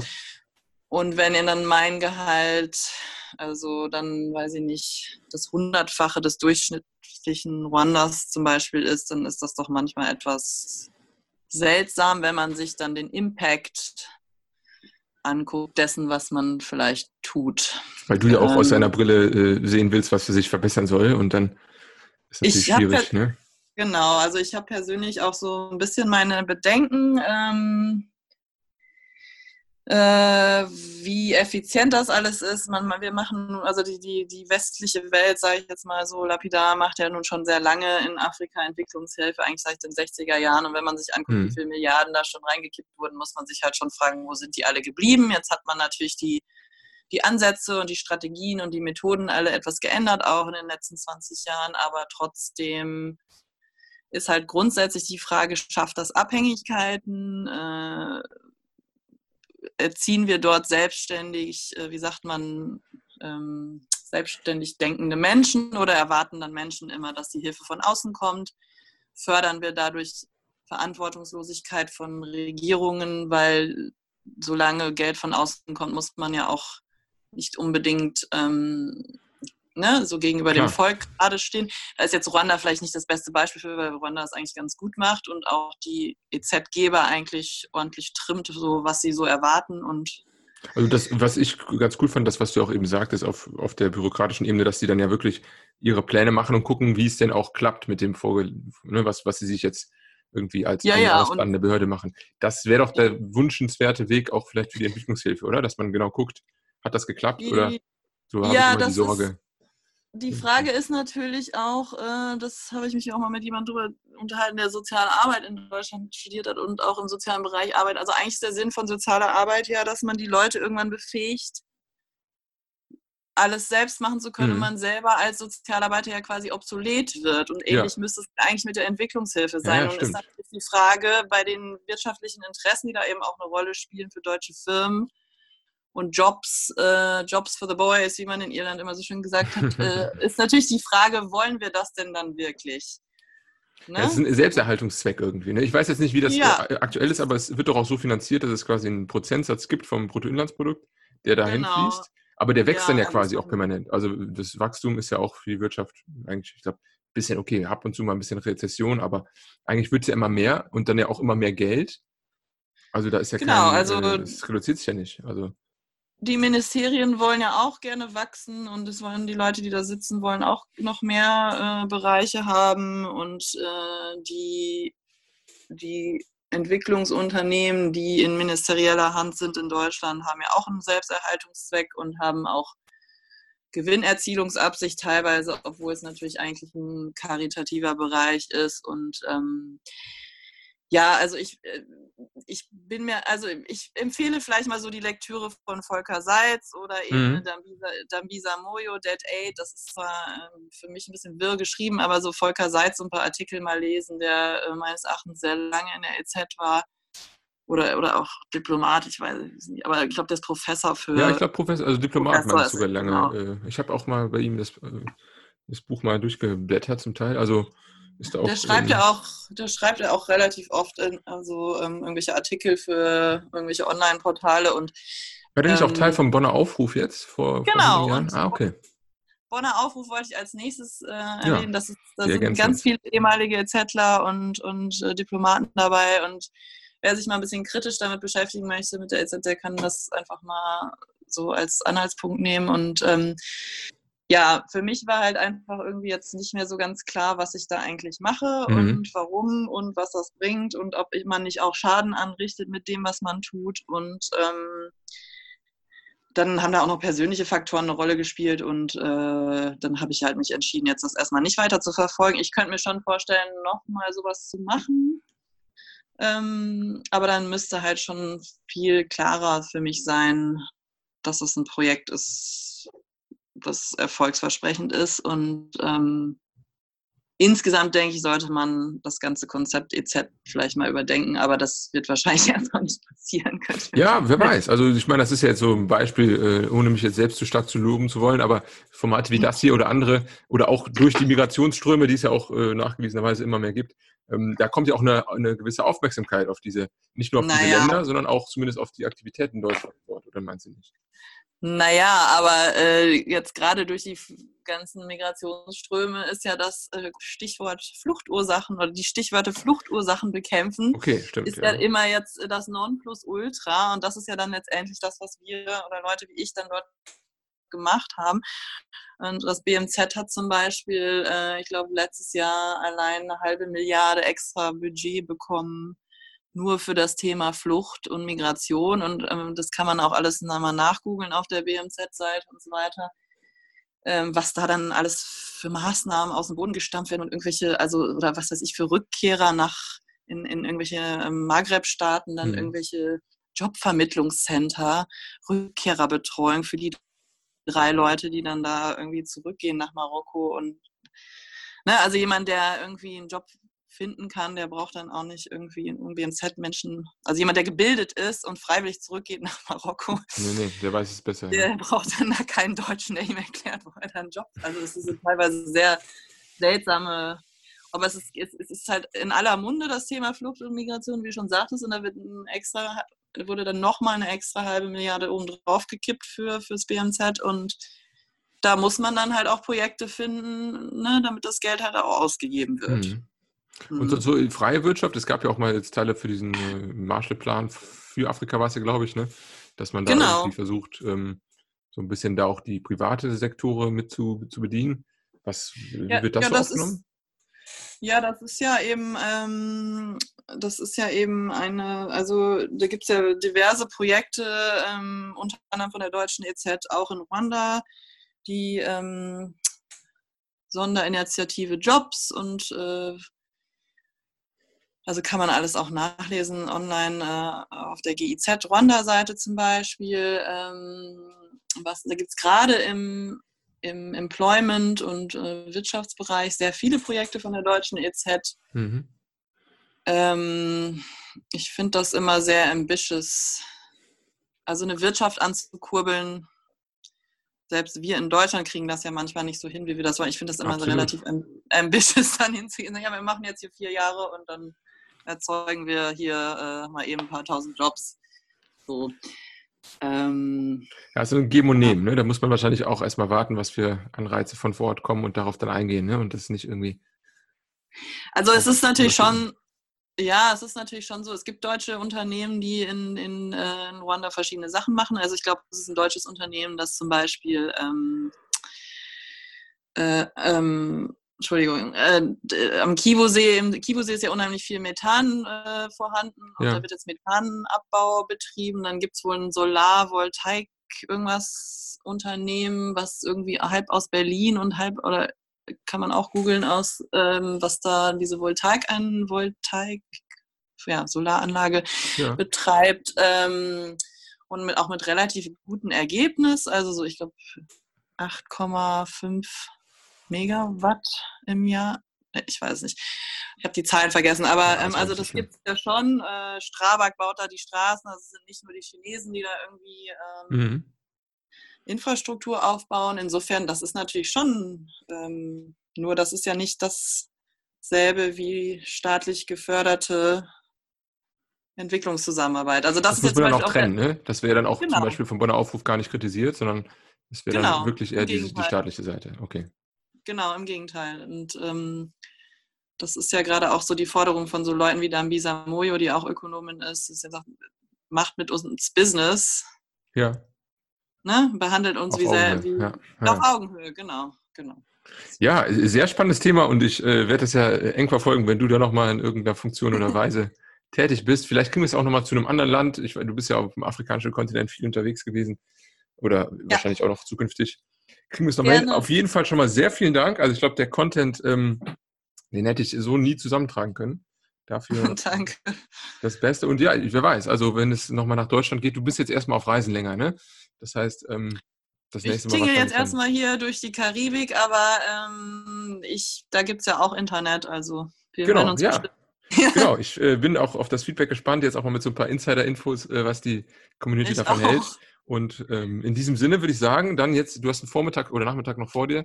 Äh, ja. Viel Spaß und ja, Freunde, alle, die jetzt äh, noch ausgehalten haben bis hierhin, ähm, äh, was haltet ihr davon? Schreibt es mal in die Kommentare und ähm, Feedback auch dazu. Ruanda ja wirklich sehr interessant. Ich gucke mal, ob ich es irgendwann auch nochmal hinkriege, vielleicht das Ganze zu kombinieren, so Burundi, äh, Ruanda, aber das sind alles Fragen von morgen. Ja. In diesem Sinne, macht's gut, Freunde, und bis nächste Woche. Ciao. Ciao.